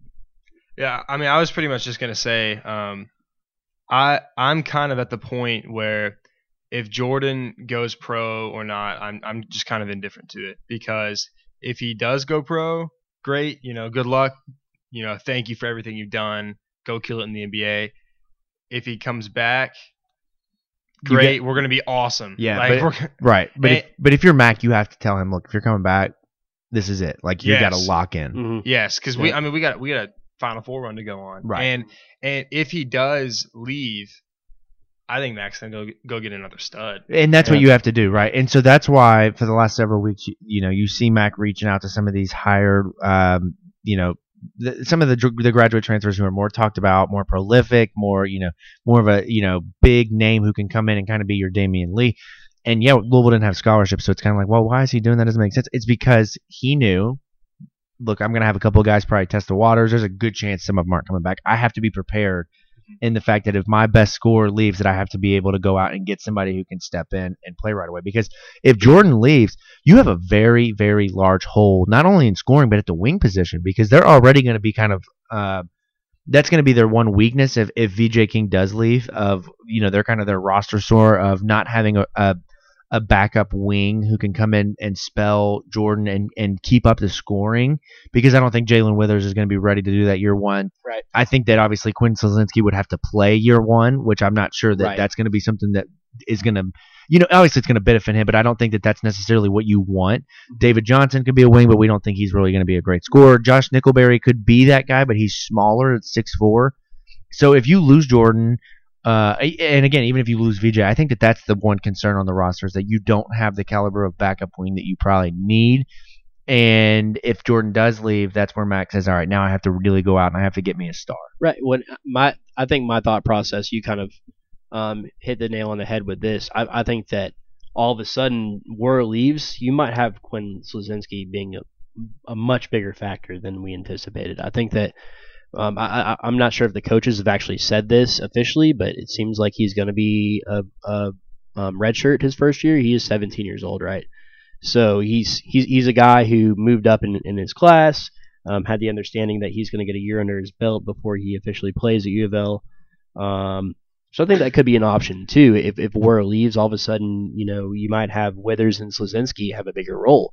Um, I, I think I like Jae'Lyn Withers' game. Um, it, and you know, there's a there's a good track record with Andy Andy Kettler is that his name Mhm. with just getting players into college game shape. Um, you know, you, you could look at we could be looking at Jae'Lyn Withers in August and being like, holy crap, this guy is going to demand playing time. Like, you know, he's Mhm, sure. 220 pounds now. Like, he's a guy who can get into the paint. Like, Right. that's a guy that might have to play. Yeah, and I think for you know the next month we're going to be kind of on the edge of our seats because you know there that you know while we think and we feel comfortable as a fan base that Jordan War is going to be back, Steven Enoch is going to be back, things could change in, in less than 30 days. We could be talking again about having to replace nine players or, or filling in a roster with nine new players. But the good thing about the way that college basketball works right now is players are literally entering the transfer portal every day. This is going to go all the way up until the season starts next year. And so there needs to be some faith in the coaching staff that if Jordan leaves, they're going to be able to either go out and find somebody who can step in right away and provide a scoring punch. I mean, I, I, there's a list of 50 people on the or 50 graduate transfers who score double digits. You know, there's a, there's probably about five or six elite guys who are elite in terms of being a graduate transfer and being able to provide you know solid scoring year one. But there's guys, right? So Mac is going to be able to fill out that roster. But the decision that they would have to make at that point is, okay, do we compete? Do we set up our roster to compete this season, knowing that we've lost Jordan, maybe Steve, or do we say, let's go out, let's get us a, a you know another freshman, let's get a sit out transfer, and let's start you know, let's let's just take this year as a rebuilding, learning year. We, we bring in our new freshmen, we get them kind of acclimated. Um, compared to all right, let's go get grad transfers and let's let's compete as if we're ready for a Final Four. I mean, I think they look at this roster. I mean, even if you do lo- lose Warren Enoch, I mean, you have experience returning. I mean, you're going to have a graduate transfer in, in Kimble, who, granted, he still has to learn the system and, and, learn how to mesh, but this is a guy who came in his freshman year of college and earned a, captain position. So we're not talking about a guy who, you know, it's it's not, and you know, I, I love the guy, but it's not like a Chris Jones situation. It's not like a guy who's going to come in and it's going to be iffy in the locker room. Like he seems like a guy who is kind of a glue guy. Um, the same thing with Sutton. Like I, you know, you're getting your, a senior year of Dwayne Sutton. I mean, that's a guy who gives it his all already. Like that's going to be a guy who's going to want it more than anybody else. Um, and then you, ha- I mean, I think Williamson and, and Gahan – um, and I think there's going to be a surprise player in, in this class. I'm not, you know, the guys that are kind of like three through six in this class. I think that you're going to have three legit freshmen who are going to demand playing time. So even without Nwora and Sutton and King, I think that, um, excuse me, Nwora and um, Enoch and King, that you're still going to have a roster that's formidable. I think you have a roster that you're still looking at like, you know, Sweet 16 is definitely an, an, an attainable um, objective. Um, so I'm not sure what your thoughts are on that, Ethan, but I, I don't think it's just like a all of a sudden. I think that they have a backup plan. I think that they probably have a grad graduate transfer two in mind still. I think that there's other options out there still. For sure, no, nobody. Th- this this ain't like last off season when people were uh, not answering Chris Mack's phone calls. That's mm-hmm. not. It's the other way around this time. They're calling uh, him. Yeah, they're calling him. Um, and when when you were kind of mentioning uh, surprise freshman, um, a lot of people forget about Jae'Lyn Withers. I know you mm-hmm. were talking about him a little bit, and it's because he's kind of the least flashy of the of right. the six, and uh, but he is super talented. Um, I I saw him um, scrimmage the team and, in the Little Young when he uh, was here on his visit, and he was impressive. Um, mm-hmm. He he's he can shoot it. Uh, he's kind of a do it all type of guy. Um, and he's a legit six eight. Um, and I was just super impressed. He held his own out there. To me, um, Withers reminds me a little bit of Jordan Nwora. What's your yeah. take? Yeah, yeah, and and, and uh, don't don't get it twisted either that uh, uh, Jordan Nwora's uh, uh, Rick Pitino type player because he was a Pitino recruit. Chris Mack wanted Jordan Nwora when he was a oh, high yeah, school recruit. Yeah. Uh, I mean, he, he he jokes about how he turned him down at, when he because he was at Xavier. He's like, can't get uh, away from me now." Yeah, exactly. Uh, so and and we all know Chris Mack loves big, versatile shooters. I mean, Trevon mm-hmm. Bluiett is a great example. Um, and, and Chris Mack wants another Trevon Bluiett. Uh, I don't know who that's going to be in this class. There's plenty of uh, different candidates for it. Um, I mean, look, you can look at a Josh Nickelberry, who's about six four. He's a great shooter. Um, like we were saying, J- Jae'Lyn Withers. Um, and then uh, I think um, we were kind of mentioning, mentioning this as well. Don't be surprised if uh, Quinn Slazinski plays next mm-hmm. season.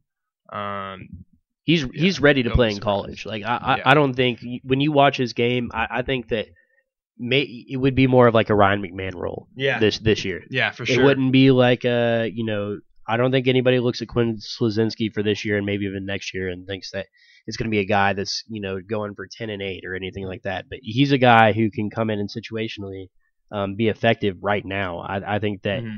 the coaching staff looks at him as a guy who they can kind of sit him out for a year, get him some experience, and he could potentially be a one and done type talent. I mean, he's he's to me he's that he's that good. Slazinski? Yeah, I mean it, it- one and done, as in like sit out a year and then his next year. Um, is that not what the kid for Villanova did that the year that they won the national championship? No, uh, Mari Spellman. Um, I think so. Yeah, yeah. the big guy. Yeah, he did. But but uh, it's a little bit different. Spell.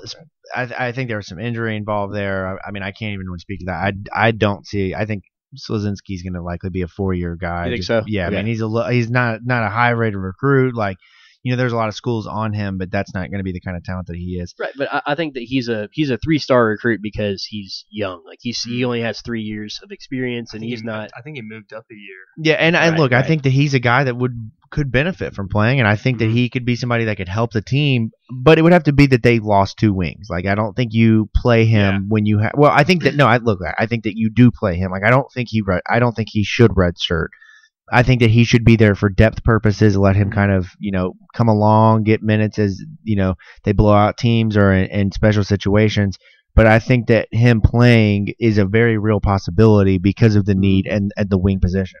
when I see him, um, I I just think of a Wisconsin type player, like or or that just that huge, Right. like that lanky, just sharpshooter that just is on that that you'll go, come across in the NCAA tournament or you play early in the season and they just light your team up and they're like so pesky and so annoying to play against. And I, I think it's going to be awesome to finally have a type of guy like that uh, on our on our floor um, playing for us. Um, I- I, feel like I'm really gonna like Quinn. Um, we haven't really had a lot of six ten sharpshooters. I mean, Right. Have we ever really? In in a long, Well, I mean, in I, a long time. I think the easy comparison for him is Luke Hancock. Uh, obviously, he's taller than Luke Hancock. I think he's probably Yeah. more athletic than Luke Hancock. But what he reminds me of a lot is, um, wish it's funny you say Wisconsin players. He reminds me of a mix between Frank Kaminsky, Kaminsky, and Sam. Dekker. He's got Yep. Sam Dekker's athleticism. Mhm. He's got Kaminsky's ability to play inside and outside, shoot the ball really well from deep. Uh, I think he's I think he's going to be a very unique player who will eventually develop into a starter because that's what Mac does with kids. He brings them in, they have minimal roles. You know, they're asked to thrive in those roles, even if it's five minutes or 25 minutes. And as they go along, they develop and they become, you know, the the players that we that we, you know, kind of that he produced. Trevon Bluiett, J.P. Macura. Like, there's no reason he, Cantor. yeah. Cantor was a really Right. impressive one. but th- but there's not there's no reason that he can't become a JP Macura over time. Like he can't become a four year guy who becomes a star. And I think that you know maybe playing him his freshman year now is something that they really need to consider. Right. Um. So let's let's kind of spin here. We spent a lot of time talking about basketball, and, and deservedly so. I think that for the next couple of weeks, until we know what goes on with Jordan and what we know is go- what we know about Steve and and what happens with the scholarship, I think that we're going to continue to talk about basketball. But right now, obviously, the closest sport up coming out of the two is football. And there's been a lot of news in in uh, the last over the last 48 hours with the football program. Um, we're in the season of, of quarterbacks and, and plenty of other positions transferring out. And the uh, after spring ball, we've we've known that this time was coming with Louisville having their spring ball early. We know about the transfer situation. You lose 13 ish guys over a three month period. But today they get huge news that Robert Hicks, the defensive lineman, former linebacker, former four star recruit, and really the headliner of the 2018 recruiting class for Bobby Petrino, um, is going to return after putting his name in the portal. How big of a deal is this? I mean, I think it's a huge deal. I mean, first of all, you think about the continuity with that class. I mean, I, I well, not not just that class, but w- with the team as a whole. Um, I think you know when you have a guy that comes in as a freshman and he basically starts what he started nine games this year. Um, and- Hicks? yeah, No, and I think he started like one game, if that. Hicks? Yeah, Really? no, he didn't play. He didn't play a whole. He played in a played, reserve role. maybe played nine games. Yeah, he had, yeah, he had yeah. what twenty four tackles. Um, he Hicks was a difference maker this year. So when you have a guy that comes in as a freshman, makes that kind of difference. Um, coming back, that's huge. Number one, um, and, and then number two to me, um, when when I look at Hicks, I mean, Louisville has to have more depth on defense. So when you bring in a guy who was initially leaving, um, that would have definitely been a huge impact player this coming year. Um, I mean, all, all, all of a sudden, you know, you're looking at this defense and they have five or six really quality linebackers.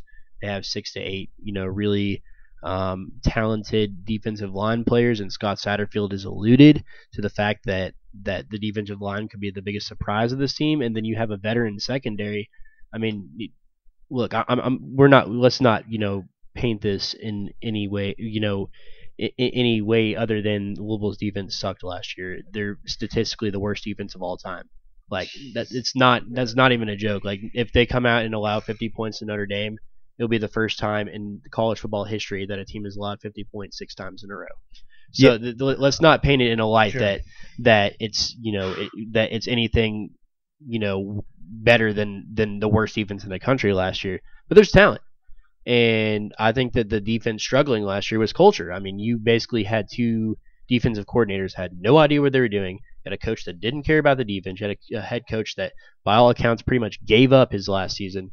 So there is optimism um, with a player like Hicks, Hicks coming back because you're bringing back a, a four-star talent. You're bringing back a guy who could it, it very, very well play in the NFL one day. So uh, to, to me, I think it's it's you know you can't understate um, how big of a deal it is for him to to kind of see what else was out there and say no, Louisville is a better option for me. Yeah, and I agree with that last part. I think the one of the big things with this is is um, Satterfield and his staff's willingness to listen, right? Because we now know, you know, from what we heard from people around the program today, is that Hicks is not only coming back, but he's coming back at his original position. Mhm. That's huge, right? That's a Right. pla that's a player's coach making a decision of look.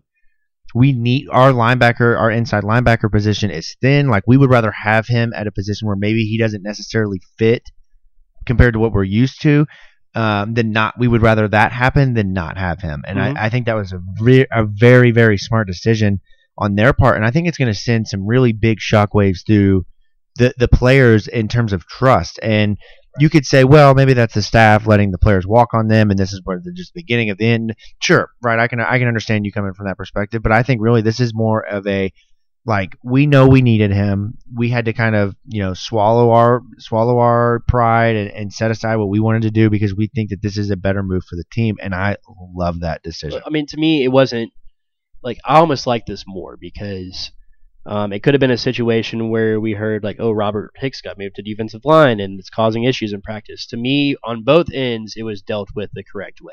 I think that Hicks said in spring practice, okay, let's try this out. You know, I think I'm a linebacker. And then after spring practice, he was like, look, this isn't working. I'm going to leave. And the coaching staff was like, okay, see you later. Like, this is our system. This is how we do things. And then, you know, Hicks kind of put his name out there, had some feelers. And then I think it was kind of a mutual understanding, like, you know, like maybe you do belong at linebacker slash, you know, maybe I do belong at Louisville. Maybe, you know, some feelings were hurt along the way. So I think that to me, it couldn't have been handled any better because I think under Petrino, that would have been like a. Um, You're it's a, you're a dead have to me situation when Right, you leave right. it to you know roster where it's different here. Yeah. And I I disagree. I think that um I, I think that you know he's going to be an impact player. I really do, and I, I think that on their end it made sense to move him because he does not he does not fit scheme wise what they do with linebackers. Their linebackers are smaller, they're faster, and he you know he's a smaller height guy, but he's bigger in weight, and he's not the fastest off the ball. Like he is more of a kind of a Brian Urlacher type of guy Mhm. than compared to you know the more of the modern middle linebacker, which is smaller like they're a more- Tyrann Mathieu. type. Right, right, right. Which I mean, he's not a middle linebacker, but you know, you get my point of saying that he is not the fastest guy off the ball. Like that's Mhm. not where he's going to thrive. But I think the staff said, you know, you know, you want to leave, we completely understand. Like if you feel Mhm. like you need to play linebacker, like you know, we are more than supportive of you leaving and finding that out because this is what we do here. This is what we believe is the best move for our football team. They had a few weeks to kind of think on it, kind of you know, go back to the drawing board, and they say, you know what, yeah, well, and we don't know if this is how it really went, but when it came back, maybe Robert presented this this situation of I want to come back, and they say, you know what, that's fine, and Robert says I want to play linebacker, and they're like, you know what, we need linebackers, so let's Mhm. do it, right? I mean, and he's a guy too. I mean, he has a big frame, but he's a guy who can he can gain some speed in the offseason. Like he's not just a let's not make it out to be like he's like two, some 275 like right. You know like slow chunk just like kind of moving across like he he's a he's a quick speedy linebacker still for his size. Like he plays quick for his size.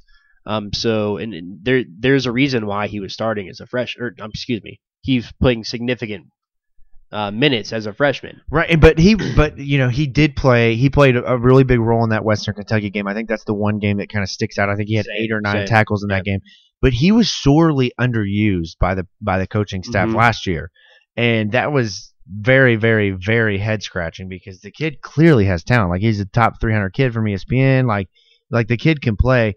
And I think that the coaching staff saw that they like I can't I can't harp on it enough. They knew that they had a need at that position, and they said, you know what, we're gonna we're gonna we're gonna make this work. And I think that it's gonna really in the long work in the long term. I think it's gonna benefit them both because I'm not even sure he would have been a good fit at defensive end. He's a, you know he's right. only six feet tall. Like most mm-hmm. defensive ends are six three, six four. Yeah. Um, so I don't even know if that made a whole lot of sense, but to have him back, I think it sends a very, very uh, good message to the rest of the team of look, we're supportive of you guys. We want to do what's best for our team, but we want to do best. You know, we want to work what's best for you guys as long as you're doing what we ask of you. Right. I mean, I think overall it worked out as, as well as it could have because to me, if I'm if I'm putting myself in Robert Hicks's shoes, right? I mean, he comes in, he's one of the top three linebackers. Like he should have he should have played. To me, I think that he was worthy of playing more, getting more snaps than he got last year. So he's like, all right, this is whack, whatever. We'll finish out the season. Our coach is probably gone. Then a new coaching staff comes in. They watch him. They see how talented he is, and they're like, oh, you know, you're going to defensive line. Like to me, I mean, like if if I'm him, like that's got to be a subject of, of contention. Like you know, and now you're associating the entire program and, and university with you know like just not working out for you. Like two different coaches come in um, you're I guess well you know a whole two different groups of coaches come in and both times it's just not working out.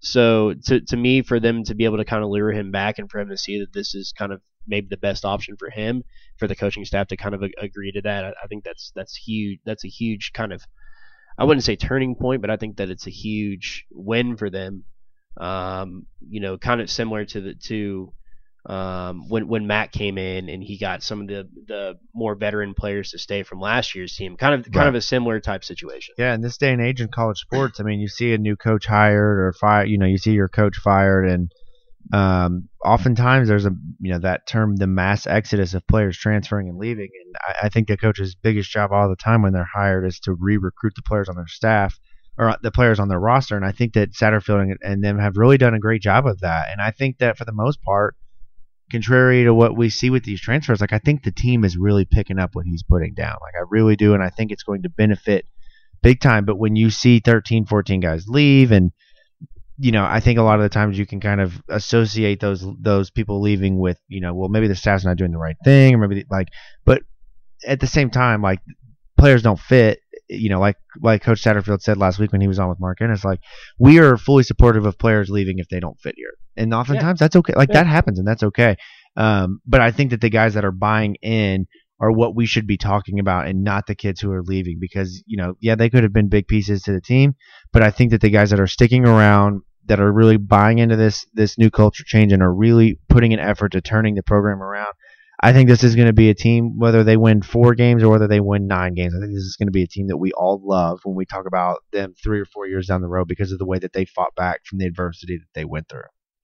I mean, a hundred percent. I mean, and, in you know, there, there's still, I, I think that there's a tendency, especially with the new coach and so much uh, uncertainty, for us to kind of overreact to every single move and every single rumor that you hear because you know, there's a whole new group of people coming in. There's a whole new group of people who aren't used to the kind of communication that they have. So some of the stuff that you hear coming out of the program might not be um, necessarily the same stuff that you were hearing under Petrino right. because you know you ha- you establish relationship with staff. They communicate information in different ways. So a lot of you know information can get lost um, along along the way. So I think that there's a lot of um, you know kind of panic within the fan base, um, within people around the program.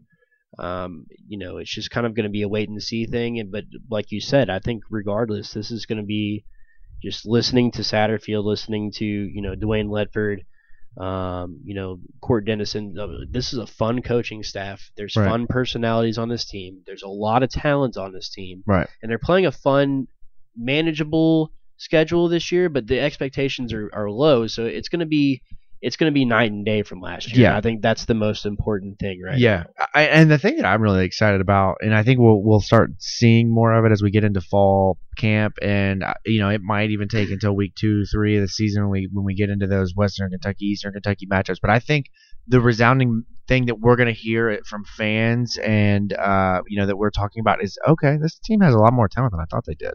Like the starting the starting groups of eleven on both sides are are much better than we thought returning, right? Because you bring when you look at the, some of the key positions, let, let's not talk about quarterback for right now. We'll get into that in a few minutes. But when you look at running back, right?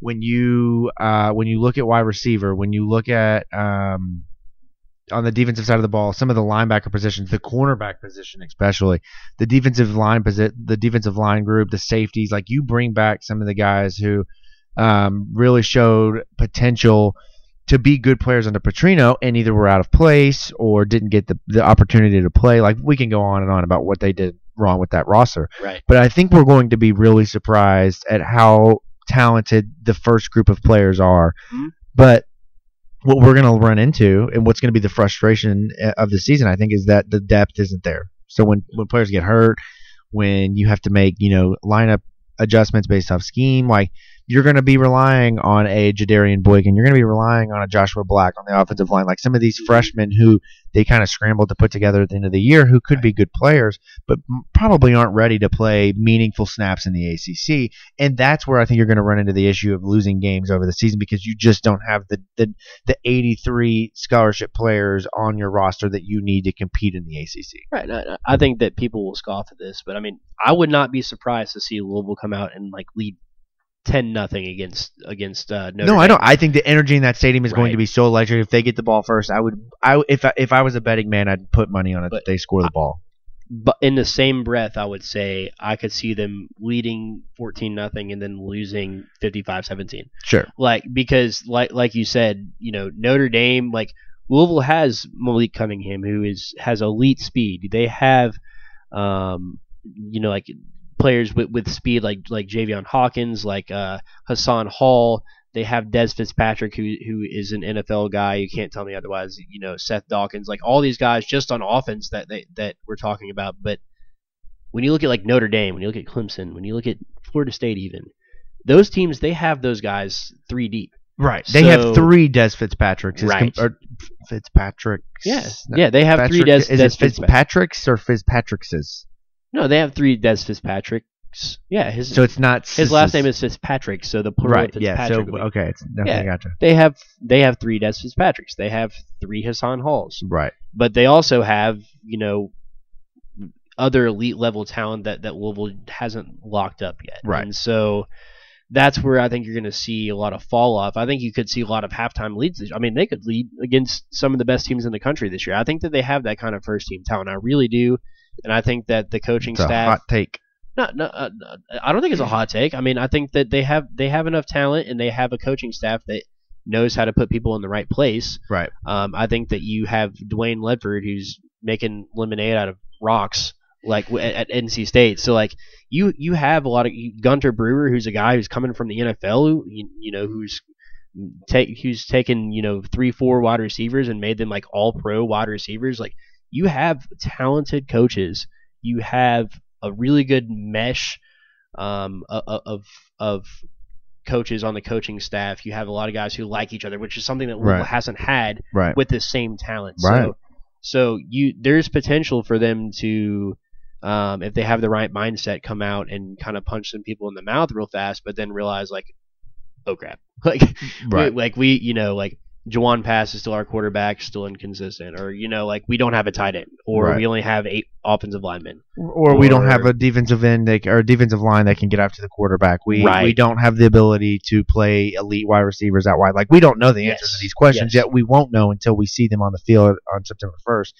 But you you mentioned the quarterback position, and I think that that over the last three or four days has been the biggest talking point around the fan base here in Louisville, specifically. Um, reacting to Scott Satterfield's comments last week on with Mark Ennis, with Jawon Pass, Malik Cunningham, Evan Conley, the freshman quarterback who's on campus early, kind of talking about that quarterback battle and um, you know what he's seen so far. And then now, which I, I kind of alluded to it earlier, we're at the end of spring practice for all of the rest of the teams in the country who didn't do a spring game in February when it's winter. Like, Yeah, yeah, but it's, it's been a it's been an odd offseason. right, right. I'll give you that. It was Yeah. snowing at one Exactly, right. But now you are starting to see several guys come on the market, and there's going to be more guys. There's going to be starters that come on the market. Right now, we're talking about four or five guys who have left high Division One programs like Ohio State, Penn State, Texas, Texas Tech. Like we're talking about some backups in these programs who are leaving out, and Uh, but I think it raises the question, and it's a really good question: is does Louisville still need to go out and get another guy to compete? Ethan, I don't know if you can talk about this, but Presley, you and I can if you Uh, can't. yeah, sorry, then. Yeah, Um, since it's technically recruiting, I don't know, but um, I, well, you can answer the question. Do you think they need another quarterback? You don't have to comment on players individually, but do you think they need another quarterback? Um, I got an article cooking up. Uh, should be dropping pretty soon about this actually. Um, and i- if you kind of read the tea leaves, or is it read in between the tea? How I think that it's quote? read the tea leaves. That's what it is. Yeah, Okay, I had it right the first time. Um, Never done that. if yeah, man, you gotta read the tea leaves. Anyways. uh, but if uh, I don't want to speculate too much, but that's kind of what we're here for. So, Mhm. um, in the interview with uh, it was Ennis, right? yeah, Um, they asked him about about quarterback.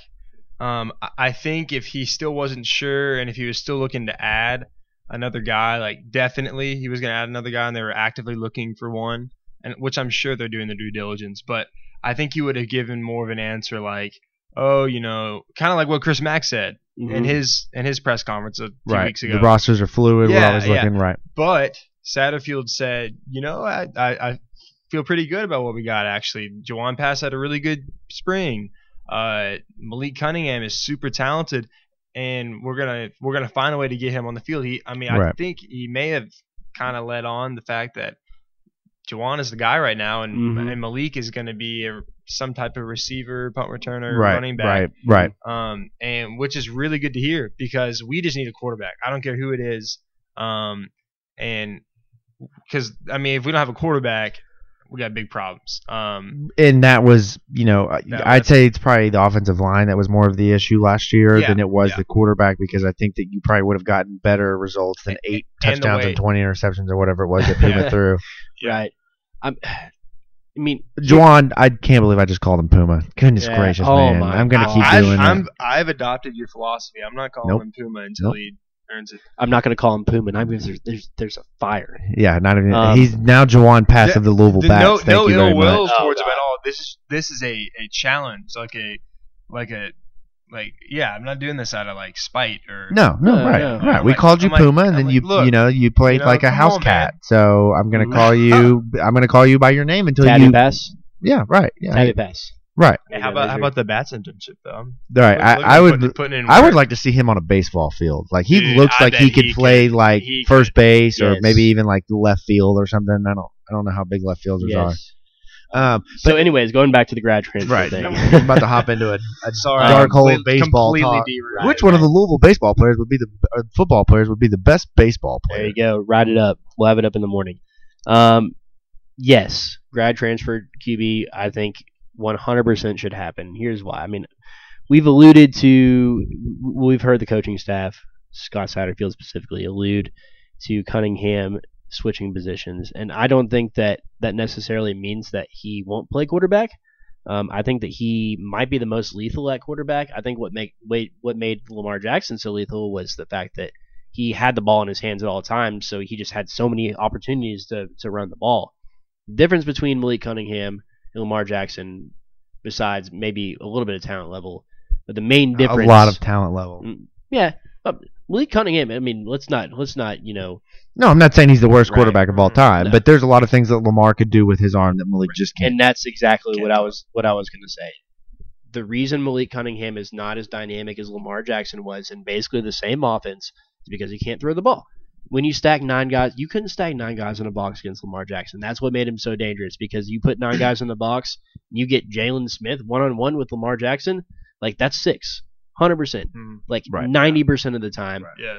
That's that's six right there. right. With with Cunningham, it's not going to happen no, it's like not. he right. can't he can't throw across the field. He ha- he struggles throwing on the move. He struggles throwing screen passes. He struggles throwing, you know, more than 20 yards downfield. Granted, that's stuff that I think that maybe he could improve a little bit, but when you look at him, he's to me, I think that his future is more of kind of a dual threat, kind of like Reggie Bonnafon. Right.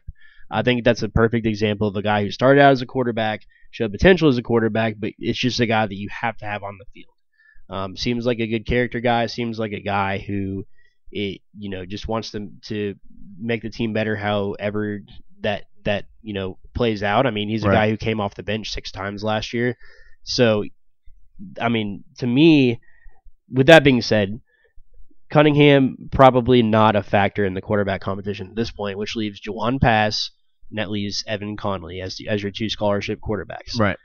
If you go into next year with Evan Conley as your as your quarterback, which I'm not saying it's not going to happen, but that's sending a message to the rest of the team that, like, number one, you know, I I, I don't think I think that Jawon Pass has a higher ceiling than Evan Conley does, in, in, in my opinion. Uh, yeah, I think you're Um, spot on. I don't think there's anything wrong with saying that. And so when you have a team who's been led by Pass, or who you know everybody knows that Pass has been training for this moment for three, going on four years now.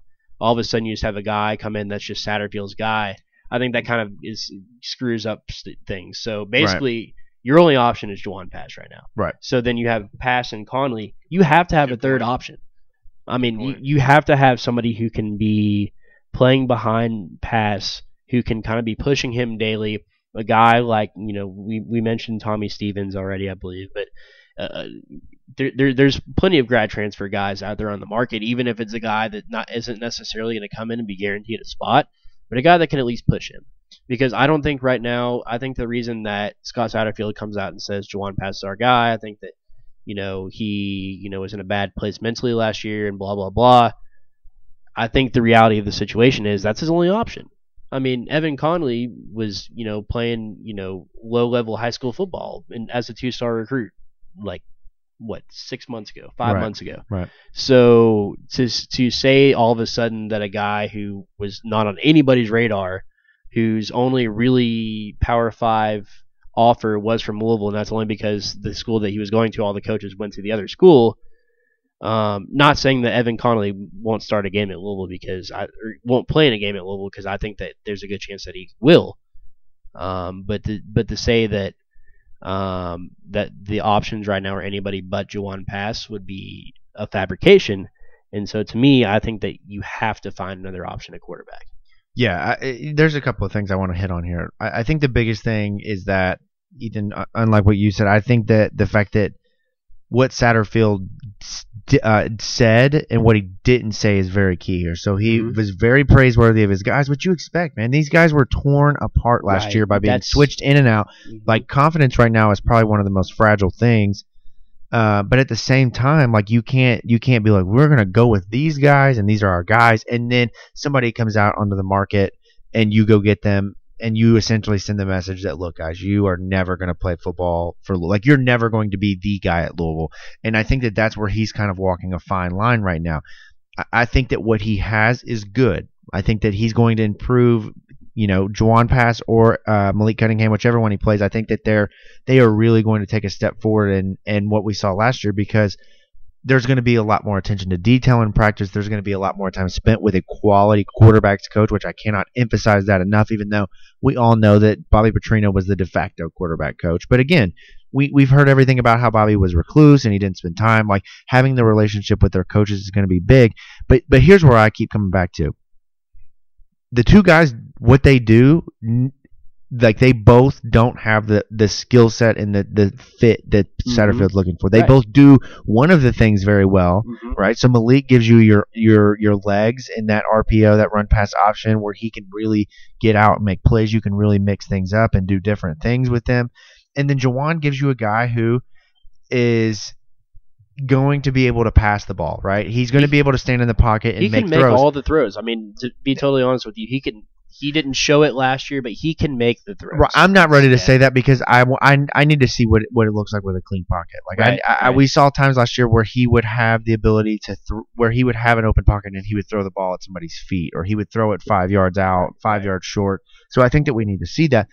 But what I think that Satterfield, uh, like I- I'll put it this way, I don't think next year when a freshman quarterback comes in that Jawon or Malik is going to be the quarterback. I think whoever they bring in next is going to be their guy. So why not get that process started now? Why not go out, find you a quarterback who fits exactly what you do to a T? Because to be able to play this offense, you have to be able to run and you have to be able to throw. You have to do both. It's a, it's a spread offense that's predicated on run pass option and being able to make quick reads, and that's not something that we saw either guy do efficiently last year.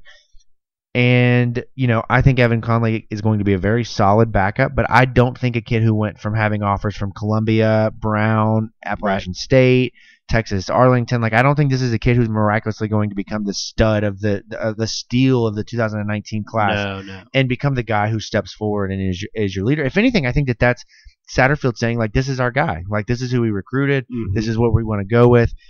Um, but to get back on Jawon, and not to be long winded here, but Jawon reminds me a lot of Steven Enoch in the sense that he spent a year or two years in a system with a coach who didn't really have faith in him, didn't have trust in him, didn't help him take that next step and grow. And Jawon is now going on year four in the Louisville program. Like that seems crazy to us, but he's now been here for four years. And I think that he's going to, for the first time, uh, get a coach who is going to invest in him and spend time with him and help him to kind of take that, that next step into his career. And then it's going to be on him to see what he does. I think that that's the bottom line. It's going to be on him to see what he does. And, you know, it could just come down to like, look, dude, you don't fit. Like, this isn't what we're trying Right. to do. Um, we, we need somebody who's going to be able to run and throw the ball, and that's just not what Jawon is. Jawon's not slow, but he's he's not a guy who's going to move the pocket. And then Malik, it's like, man, well, look, we think that you present a better opportunity as a threat out of the backfield, as a threat out wide. Like we're going to use you, like you said, Reggie Bonnafon style. Um, but but that's where I think your need arises for a graduate quarterback, which is what we come back to. Like I think you have to go out and you have to find another guy to mix in, even if it's just a numbers thing. To have four quarterbacks, you have the scholarships available. Like we're not. I mean, you've lost 13 guys in the last two months. Like I don't think that the scholarship is going to be a big deal. Uh, but I think that at the same time, he's got to be very careful with the message that he sends to those guys because again, Mhm. I can't hit on this enough. If you bring in a quar- graduate quarterback, you have essentially told both Jawon Pass and Malik Cunningham you are not ever going to be the quarterback here. Right. And uh, here's the thing. One, the first thing you have to consider is that should we go in the direction, should Louisville go in the direction that Satterfield is is hinting at, that Cunningham is going to be better utilized otherwhere. Not saying that he's not uh, uh, otherwise, not saying that he's not um, you know an option at quarterback. Um, basically, you're saying that Jawon Pass your only option. So, say he comes out the first play next season and breaks his leg. Like I'm not saying that that's going to happen, but like you have to have depth in Power Five football. I mean, and we saw it last year. You, you saw you saw what happened. I mean, guys got hurt. You had to make, or you know, they, John you had Bernard. to pull somebody. You had to, you, you know, you ended up with Sean McCormick playing quarterback at Louisville because you only had three. And it's no offense to him; he's a walk on, but that's what you expect on the field from a walk on Mhm. being thrown into a game against an ACC opponent. And t- in order to prevent that and ruling that out 100%, you have to have four or five guys, and I think that that's what it boils down to. Right. Uh, and, and you don't bring I don't in my opinion I don't think you bring in a sit out transfer because there's just no point in doing that because you're likely going to bring unless that you're sold that that's your guy but you're likely going to bring in a freshman quarterback next year. You're probably going to be able to go out to some of these high 3 star high 4 star kids and say we have an immediate opening and we want you to play from day 1 Right. and so I think that that limits what they do and that's why I think the graduate transfer makes sense. And for me we're going to see more and more guys come available in the next 5 to 7 days. I mm-hmm. don't want to rush into things but I think that a guy like Tommy Stevens, who played in a spread offense, I think it just makes so much sense because he's already used to it. He's he's going into his fifth year of college. This is the Penn State quarterback who backed up Trace McSorley for three years. He almost uh, won the job three years ago against Trace McSorley. He chose to stay. He, you know, he played like Malik Cunningham is expected to play this year, where he was he was a running back, he was a tight end, he did it all, and now he wants his chance to be the starter this is the perfect opportunity for a kid like that for one year to come in and really give Louisville a chance to kind of go further than you think they would because they have a quality quarterback, or so you think, because you really don't know because a lot of these kids are backups. Right. I- I mean, I'm not sure if you saw the comments from Tommy Stevens' dad, by the way. Um, this recently just came out just a few hours ago that um, his dad, you know, th- th- it was kind of rumored like he was in the grad transfer, he was in the transfer portal, which indicates that he's act- looking uh, elsewhere. But his dad actually came out and said that it's a hundred percent that he's going to transfer. Yeah, and and I don't want to turn this into a Penn State show, and I don't want to no. spend too much time speculating on players that we don't even know if Louisville has interest in. Right. But for for the people who say about you know a lot of the the, the, the skepticism on a graduate quarterback at this point is going to be well why didn't he win his his job at his school? There's a lot of situations that play out, man. You saw what happened with Trevor Lawrence and Kelly Bryant last year at Clemson. Like it happens all the time where the young guy has more potential and can uh, you know can kind of do things whereas the senior might be limited. And with a guy like Tommy Stevens, he got hurt in December. uh, missed the majority of you know the winter workouts and the ability to really kind of step in and submit himself as that starter at Penn State. Because if you go back and, and this is what I did earlier today, this tells you what kind of nerd I am. But I went back and looked at articles of kind of like we wrote last year with Jawon Pass, like Tommy Stevens Right. is now the guy. Right. And here we are four months later after an injury and after a spring ball where another quarterback kind of showed that, okay, maybe we should make this a competition. Mm-hmm. Senior quarterback says, I've waited for four years to play. If I can't play here, if I'm not being named the starter right now, I'm going to leave because I'm not taking the chance of being a backup. Right, and you look at a situation like that, and this is kind of the last thing we'll say about him because we have no idea if Louisville's going to Again, we they have, we have not heard anything about any No. quarterbacks or any graduate but he players, seems like he'd be the best fit at this point from from the guys who have said that, that they're leaving. and But that could at- change tomorrow. Right, and well, you you brought up the Clemson situation. Trevor Lawrence was the best quarterback in the country last year, um, maybe it's outside of Tua. But you look at the three the three best quarters, three best starting quarterbacks last year. Trevor Lawrence, backed up by uh, Kelly Bryant. You have Tua Tagovailoa, backed up by Bravo, man. That Did was you like that? That was good, and you didn't even hesitate with that. Tua Tagovailoa. Uh, Tua yeah. Tagovailoa, especially for a guy with a southern accent who stutters a lot. That was pretty solid. and has a nose that sounds like he's been like right. stuffing stuff in there for like five weeks. Yeah, I'm about to take so much Sudafed after this. Um, anyways, should have done it before the show. That would have been fantastic. that would have been like Ethan after 24 straight hours of studying. Anyways, you got Tua, who is backed up by um, uh, Jalen Hurts, Jalen Hurts, you know, and it was really flip flopped in both of those again. situations. and then Trace McSorley, who is the other All-American Right. in, in the country, and his backup. Um, th- that that's who we're talking about. Right. Basically, the th- the third best con- quarterback in the country last year. So anybody who says, well, he didn't win the starting job and he didn't win in the offseason, the reason he didn't win in the offseason is because he got hurt. So he didn't even play in their spring game, and that's why they decided to open it up again. Right. So, you know, I'm just looking at quotes from his dad. He said, uh, you know, the reason he made the decision to come back last year is due to loyalty. He wants to be there, but unfortunately, he has to make a self selfish decision at this point and do what's best for him. What we felt like was best for him was leaving Penn State and exploring other options. So, and you're, and this is not the only guy. Um, there's guys that we have no iota, uh, or we have no, there's no hint at all that that they're they're interested in leaving. That they'll put their names in a portal as well. So, but w- this is a perfect example of somebody who could wind up at Louisville next year, and all of a sudden, your season goes from very questionable with you know, you know, one quarterback who um, has had chance in, after chance after chance to prove himself and hasn't. Another quarterback who can't throw the ball more than 20 yards, and then a freshman quarterback. Um, all of a sudden, you're going to the leader of your team being somebody who has played behind an All-American for four years. Right. So- and- but at the same time, you know, if I'm playing devil's advocate with that, I know that I've kind of been on the side of a graduate transfer. But when you're talking about a guy like Stevens, or you're talking about a guy like Matthew Baldwin from Ohio State, you're talking about a guy Mhm. like Carter McLean from Texas Tech. Um, what you're talking about are backups. And Right. we were in the same boat last year. We thought that Jawon Pass was going to be an All American quarterback because he was a highly touted recruit, and he wasn't. And so you never know with a backup. And but here's the thing: like if you ever are going to be in a chance to set yourself up and say this is either going to work great or this is going to fail, this is the year. This is your one year Mhm. because Oh yeah, this is the one year Satterfield can literally do no wrong. Yep. They could win unless they go 0 and 12.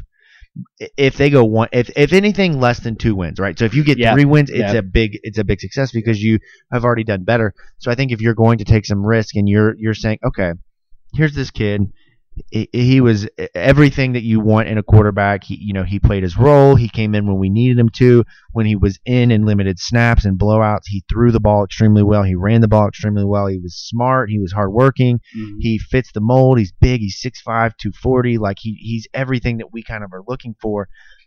If it makes even the slightest bit of sense, you go and you do it because it could Mhm. if it can help you jump from maybe three to six or seven wins, that's a huge deal. And and Yeah. and not only is it a big success, but if you're Satterfield, that buys you at least two more years. Well, I mean, think about the logistics of Louisville's offense with a quarterback who can actually read a defense and throw the ball. I mean, and I know that sounds like super. That's super overly critical of Pass because Pass is talented. He had his he had his moments last year. To to be sure, the first half of the Florida State game. That's what we go back to in the yeah, Alabama. Yeah, and, and against Alabama, I mean, he had against good teams, he played decent games. Not great, but I think that he kind of came in with the expectation, like I mean, like uh, like Colin Holba said on, on our last podcast, Louisville's quarterback you. I mean, like the last.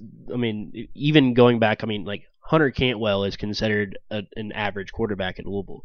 Right. And then He you look at who's after that, right? I mean, you, you bring in. I mean, let's take away Justin Burke and Adam Froman, but you Right. bring in Teddy Bridgewater. You go from Brian, Teddy to I mean, you, you went from Brohm to kind of like a weird couple of years, but even in there, you had um, Hunter Cantwell, like like I mentioned. Right, then had Stefan LeFors before that. I mean, Teddy. Yeah, right. Teddy I mean, Lamar. I mean, like- Will Gardner was a solid guy. You, you I mean, know, Will Reggie Gardner was a top good. twenty quarterback. I mean, easily, easily a top twenty quarterback. So Louisville to have a guy that just kind of seemed inept at times throughout the year, that's unvisited territory. Like even when it was back, you know, we- we talk about like the the days of hell under Kragthorpe, they were still winning five and six games with with Froman and uh, Burke, and those were, I mean, they're nothing to write home about, but Froman and Burke were okay. Like they weren't, you know, I mean, No. like no, no, okay. No, I refuse Right. to ever say that Justin Burke or Adam Froman were any good. I'm sorry. I mean, that, that's fine, but but what I'm saying is we they were about as good as you would expect from a Kragthorpe if, quarterback. if you're a Louisville fan over the last 15 years, the season that Jawon Pass had was the worst season in, in the last 15 Yeah, I mean, I think that besides besides that, you look at you know again, not to beat up on these guys, but Justin Burke and and you know Adam Froman, they did their best with what they had. They did their best with the coaching Mm-hmm. staff, but those were the worst three quarterbacks over a ten year span, and that's okay. And I, I think that you know one thing that we really are going to be excited about it. May be this year, it may be you know I think it would be this year in terms of taking a step forward. But when you look at what App State did they really got the best out of some, you know, average quarterbacks. And, and not to say that Zach Thomas wasn't any good or that Taylor Lamb wasn't any good because they were both phenomenal guys who put up record numbers, but those guys couldn't start at Louisville. No. I. At least not that I would think. I mean, maybe Uh. now, but but you know what I'm saying though. Like the those those those dudes don't have the talent that Malik and Jawon had, and so to it, it's kind of like the Chris Mack thing where we talked about last year with Chris Mack literally stepping into a situation at Louisville where he had his most talented team ever, Right. Even being a, a guy that went to the Elite Eight and Sweet 16. Satterfield is a guy who has won a lot of games, and he is taking over a really bad situation, but every position group that he has at Louisville is far superiorly talented to what he had at App State. That's bottom line. There's no debating that. Yep, yep. There's no debating that. And um, and it's the same at the quarterback situation. And so you can expect, no matter who the quarterback is, whether it's Jawon, whether it's Malik, whether it's Evan Conley, whether it's Tommy Stevens, whether it's grad transfer A, B, or C, they're uh, going to be better than what we saw last year. Dean what- what was Dean? James, Dean yeah, James. Dean, yeah, Yeah. shout out to Good Times Charlie, miss you, buddy. Um, but yeah, I mean that that's the that's the bottom line is that um, you know they're going to be better, but that doesn't mean that if you believe that a, a, an option out there is you know going to help you win more games, which I, I think that you know it, obviously that's the biggest focus, but I think that Satterfield has to win some games next year that he that he should win. I think he does because I think that there's going to be a lot of pressure on fans that even if they go four and four and eight and they do better, I think there's still going to be pressure of like, are we headed towards Kragthorpe 2.0? And if you beat a couple of teams, like if you beat a, a Notre Dame, or if you beat a Boston College, or if you beat a Wake Forest, or if you beat an NC State or Kentucky or Syracuse. And you you're not going to beat those teams without a good quarterback. You're just No, not. no. And, and- but if you beat those, it's going to help. It's going to help him buy some time. Right. It's going to help fans get more excited, even if they go four and ten, but they beat Kentucky and Syracuse. Like those those wins are going to help the fan base kind of rally behind Satterfield, and without them, we could be headed into year two. Not saying like he's on the hot seat or anything, but fans not really sure. we've ran along on, on the quarterback competition, but I think the last thing I'll say, maybe then you, you have something to add as well, that as far as quarterback play goes, they don't need a great quarterback next year. They need somebody who game manager. I hate that term, but they need somebody who. Well, and that's what his quarterbacks have always been. Mhm. They- I mean, that's what they are. his offense is predicated on running. They run Right. the ball sixty percent of the time, and they have elite wide receiver weapons. and they have So- really good running backs. Yes, Yeah. yes. So put your other players in position to succeed, and then just have a quarterback who can. He doesn't have to put the ball in the money every time. He just has to get. I mean, like Seth Dawkins is a guy where you don't have to throw a perfect ball to him, and, and he can bring it down Right. nine times out of ten. You know, um, Tutu Atwell is a serious weapon at wide receiver. Yeah, he's got weapons where if he has Right. limitations at quarterback, but what he has to do, no matter what, is he has to be able to find a guy who can do what he asks of them. Mhm. And right now, in my opinion, I'm not sure he has a guy that has the combination Yep. of both the arm and the legs that are needed to run the offense that he runs. And that doesn't mean that Jawon can't come out and be, uh, you know, an okay quarterback and have a good season. Um, or Malik can't be the guy and he, you know, that takes over as quarterback and makes some big plays and, uh, and, you know, shows improvement in the passing game.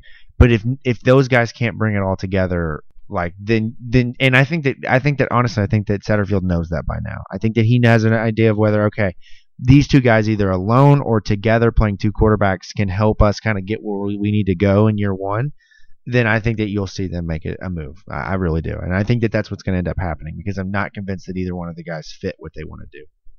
But while we talk about recruiting, uh, I don't want to spend too much time on this, but I do want to talk about Louisville football recruiting because I think there's some interesting things to kind of bring up um, and Presley wrote an article that that we published tonight um, that we hope that you guys will read on Scott Satterfield's recruiting and on um, the class of 2020.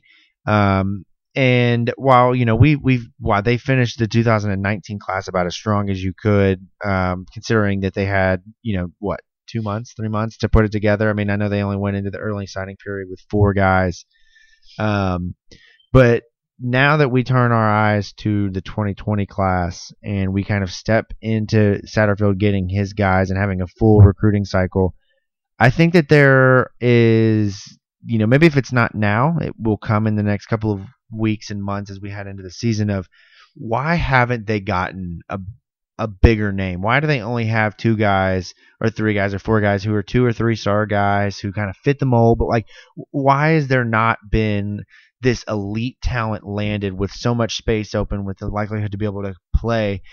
And so my question is, do you think there's merit to that? Do you think that that's an okay conversation to have? Because right now there is no star in this class. And when you look at the ACC ratings and you look at teams like, you know, count out Clemson and Florida State because those are just going to be elite recruiting schools no matter what. They have a, the history that other teams are lacking. But when you look at programs like Duke, Georgia Tech, Miami, North Carolina State, North Carolina, North Carolina, who also has a brand new coach who has been out of football for several years. You look at Pittsburgh. You looked at you look at uh, Syracuse. Like these teams are all ranked ahead of Louisville. and yeah, it's it's only April, but there's got to be a little bit concerned about that, right? Here's here's my take on this one.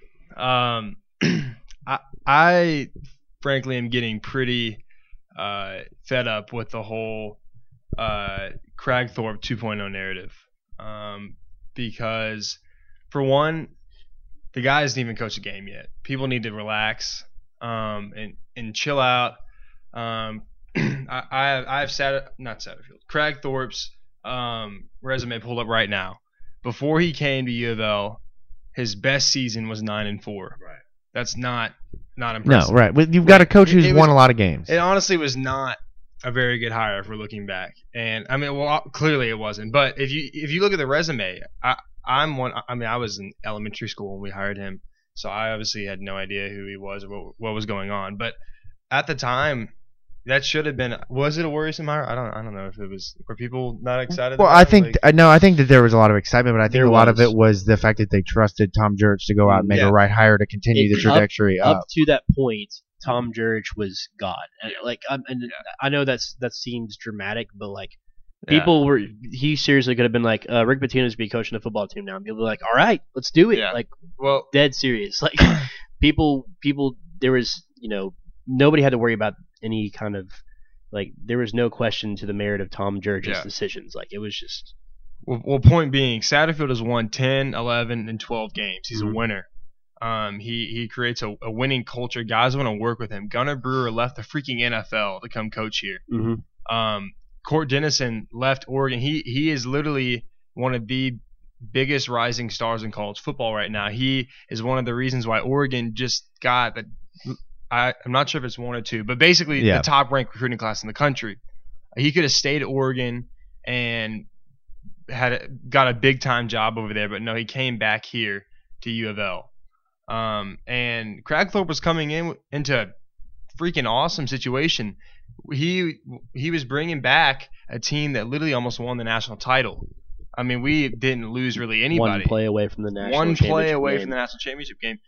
Satterfield is coming into this thing with a two and ten team, culture destroyed. I mean, we all know the story. This has been discussed ad nauseum. Um, this is not a similar situation at all. There are there are not the same red flags that we have with Kragthorpe. Um, in fact, we're seeing guys buy into buy into Satterfield. I mean, look if you. I know this is kind of the cliche thing that that's been happening since he got hired, but look at the social media. I mean, the guys really do look like they're starting to buy in, and the ones that aren't are moving on. And that's, I mean, to be honest, that's a good thing. Right. Um, they're they're eating meals with the coaches. That was not happening a few months ago. They know where the coaches' offices are. They Right. they're happy to be there. There- There's a sense of I want to play for my brother. I, I am willing to put it all on the line.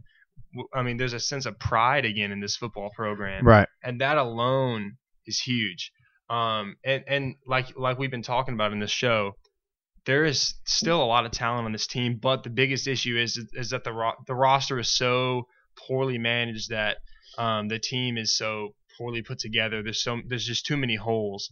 Um, so there there's a there's a decent foundation, but but a lot of problems in O line and defensive line and quarterback, which are the three most important Right. uh, Mhm. positions on the roster. Right. So um, this is going to take time and patience. Um, Chris Mack was the bar none the best hire of the offseason in college Sure. basketball. Mhm. I mean he he is considered the rising star, and I'm I'm going to get to my point. Don't worry. Um, he is considered the rising star in college basketball right now. The probably the best coach that hasn't made it to a Final Four right now. Um, Agreed. he was striking out all summer long in recruiting. On grad transfers. And yep. he was the hire, the hire. We we all were jumping for joy, dancing in the streets when we hired Chris Mack. And so to to freak out the, that Satterfield is not, you know, lighting the world on fire with recruiting yet.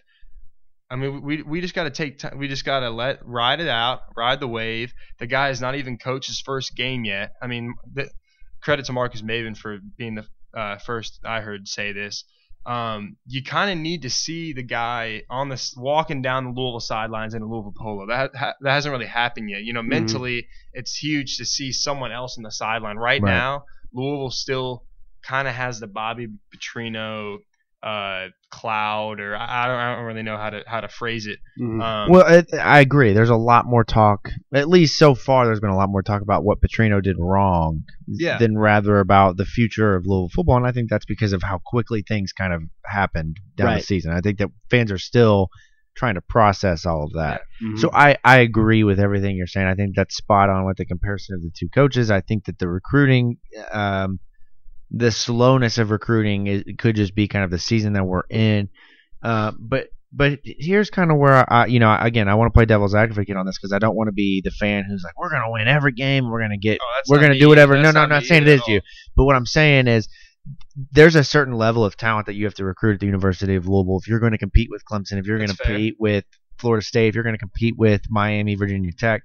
And I think that's what fans are, are wanting to see. Maybe I'm speaking, you know, out of left field and just for myself. But when you look at the two kids who are committed, and again, I think that there's going to be a lot of wiggle room in this in this particular recruiting class because you're going to have so many scholarships to take who you want, to to take chances on guys who maybe don't have all of the Power Five offers that you, you would normally want in kids who commit to your program. But um, I think that when you look at the fact that we're in April, they've been you know recruiting uh, and they've been sending all these graphics out of we're in this city, we're in this city, and you only have two commitments, both of which don't have a Power Five offer. I think that's where the concern kind of comes in of well, why aren't why aren't some of these recruits who are making decisions who who are committing? Why hasn't anybody chose you yet? Like, why has nobody kind of put their faith and their trust in what you're you're preaching as a head coach when kids are committing all the time? Like, and you know, we again, we're probably still a little bit too early to really dive into that. But I think that Presley's article kind of holds the merit of that right now, heading into the season. And I'll let you speak on this because you wrote it, not me. Right. Well, you put it. You.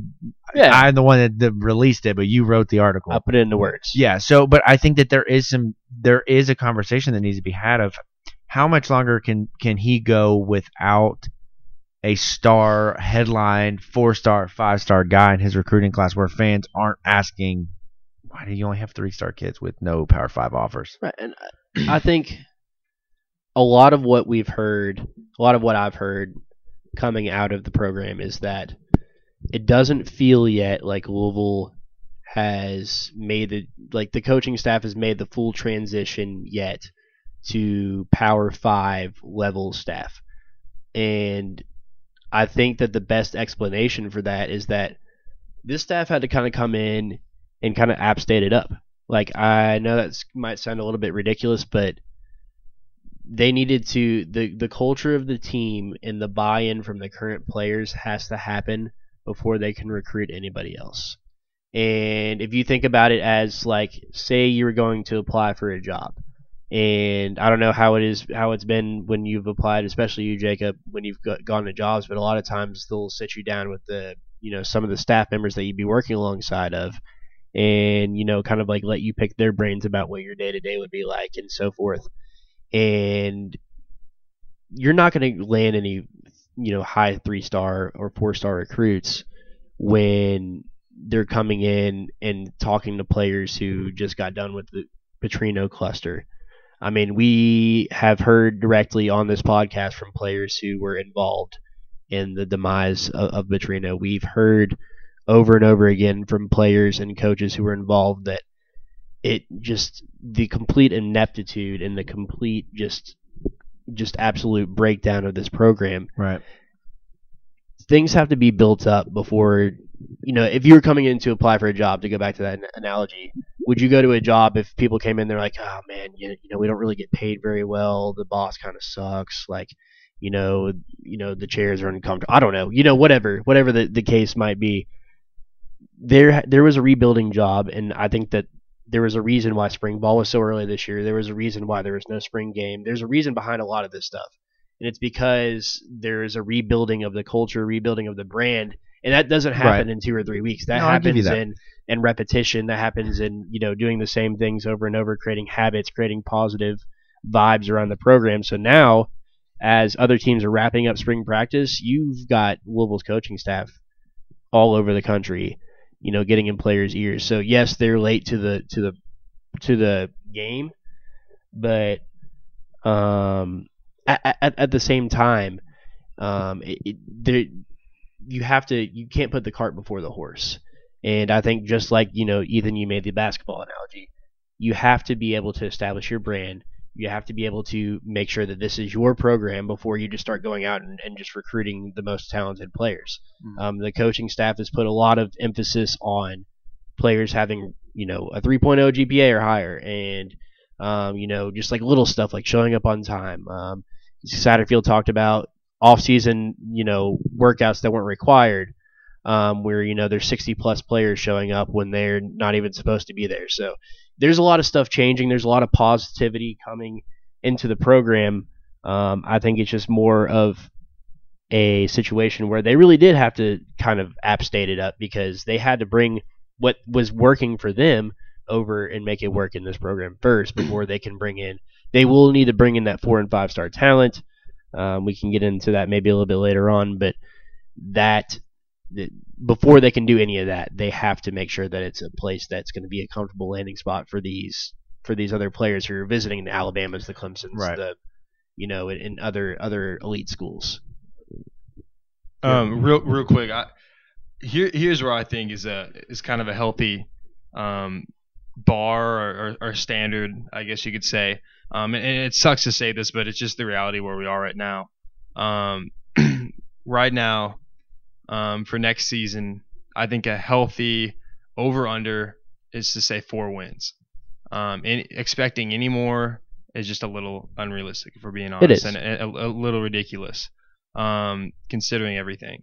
They got Um, waxed by Wake Forest, Boston College, Exactly. everybody last year. Yeah. Syracuse, like Exactly. you name it. And um, when it comes to recruiting, um, in my opinion, I think you need to wait until this staff is, you know, has a chance to establish their brand, to let recruits see them on the Louisville sideline for the first time, coaching in games, and let them and give them a chance to go through a full recruiting cycle because because Right. and that won't be until 2021.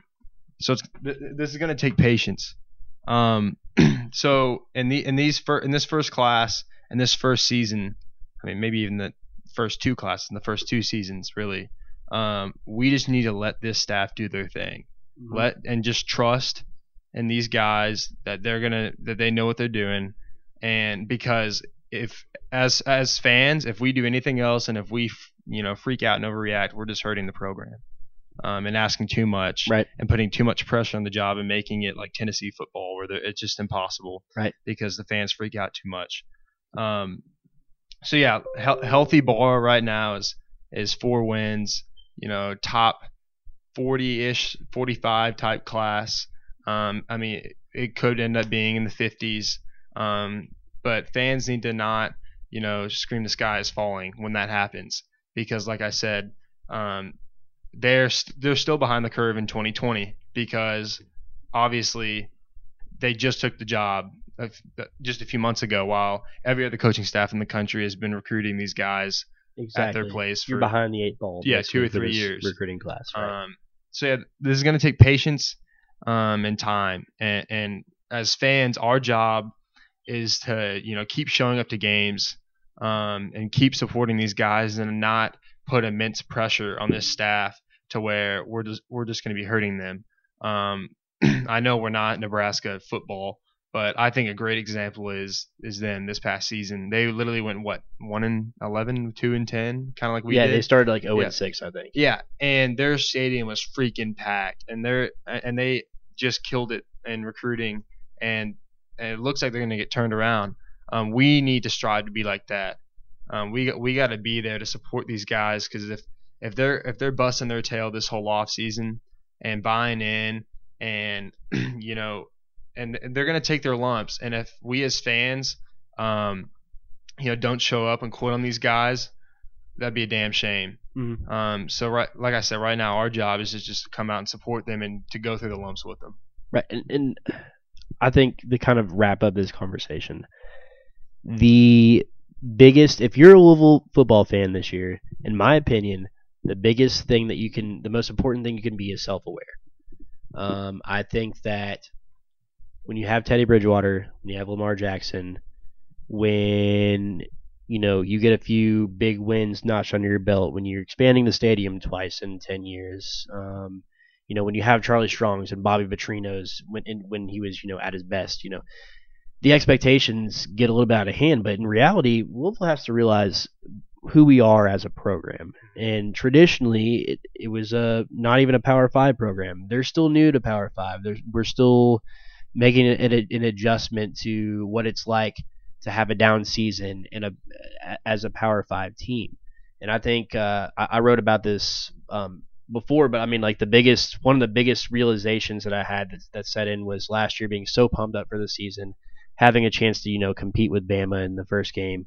We drove down through the night to the Alabama to the Louisville Alabama game, thought we had a chance, and then I remember in between the third and the fourth quarter, so they played Louisville's like state song or whatever theme song, and keep Yeah. it keep in mind, I I think you were at the game, right, Ethan? That was, yeah, that was the the thing that set in so deeply for me playing Alabama first game of the season U of L was down like 51 to 7 I think it Yeah. was they were getting pummeled Mhm. and they play some whack ass version of my old Kentucky home like it was like some like country version of my old Kentucky home and everybody's just sitting there depressed and all of a sudden dan dan dan dan dan dan dan yeah, literally- place.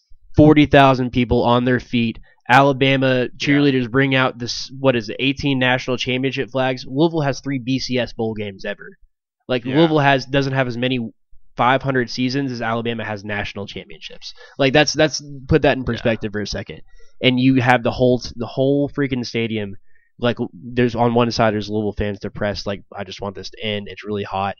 Yeah, and, And- there's and then- about half as many Louisville fans as there were Alabama. I mean, Yes. maybe a little more, but that was the most humbling moment The- I've ever had as a sports ever, fan. ever. And Ever. and it was like almost like gave me chills. Like almost wanted to sing with the Alabama fans, Yeah. like Roll Tide Roll. Like the whole like the whole thing was like Mhm. so intense. But that's like that's Alabama football, and we were Louisville football. So like that that's kind of like what makes it set in for you. Like even like like even if you want to compete with the Clemsons of the world, like the tradition that comes along with that. So the biggest thing, the most important thing, if you're a Louisville fan this this season and going forward, maybe for the next five to ten years, is self awareness. Um, they had the momentum going in because of the outstanding recruiting classes and the great job that Charlie Strong did going through the ACC. Um, I think that it was for if you're a Louisville fan, I think that it was a bit unfortuitous because it set a bad example a poor example of, of what they could be as, as a football program because you had Florida State was like at, at their pinnacle right as Louisville came into the conference, but you kind of had some teams that are traditional powers kind of on you know on their way down a little bit aside outside of Clemson in, the ACC. Am I wrong about that? No, not I, I, I, don't think the ACC has been super super strong. So it's all about just self self awareness going into the next few seasons because um, we have to give we have to give this coaching staff a chance. Yeah, no, I, I definitely agree. I think that there's definitely going to be you know a grace period, but at the same time, I, I agree with your your your statement of there needs to be some self awareness. But when you look at what Louisville has at its disposal, it is the, it is it matches some of the big name football programs in mm-hmm. the country. And you pay a coach as much as they pay a coach to do um, to do big things and to grow the program. And I think that we're going to get there. That's the bottom line. I think mm-hmm. that it's going to be a few years. There's a lot of work that needs to be done.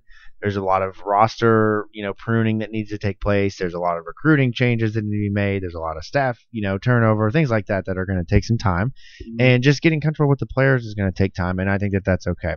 But so, you know, I think that as long as there's promise and there, there, you know, as long as there's potential shown and there's the ability to be able to to show where you where you grew and you got better, that that's what we're gonna be looking for. But that concludes the end of uh, episode number four. Thank you guys so much for tuning in. As always, you can find us on Twitter at the Big Red Louie. Uh, you can find myself at Jacob Lane underscore BRL, Presley at Meyer underscore Presley, and Ethan at Ethan Sproles uh, and online all the time, pumping out great content at bigredlouie.com. Make sure that you subscribe, uh, follow, download uh, the podcast. Uh, and we just thank you for your continued support and continue to listen uh, to our show. So uh, that'll be it, and we'll talk to you guys next time.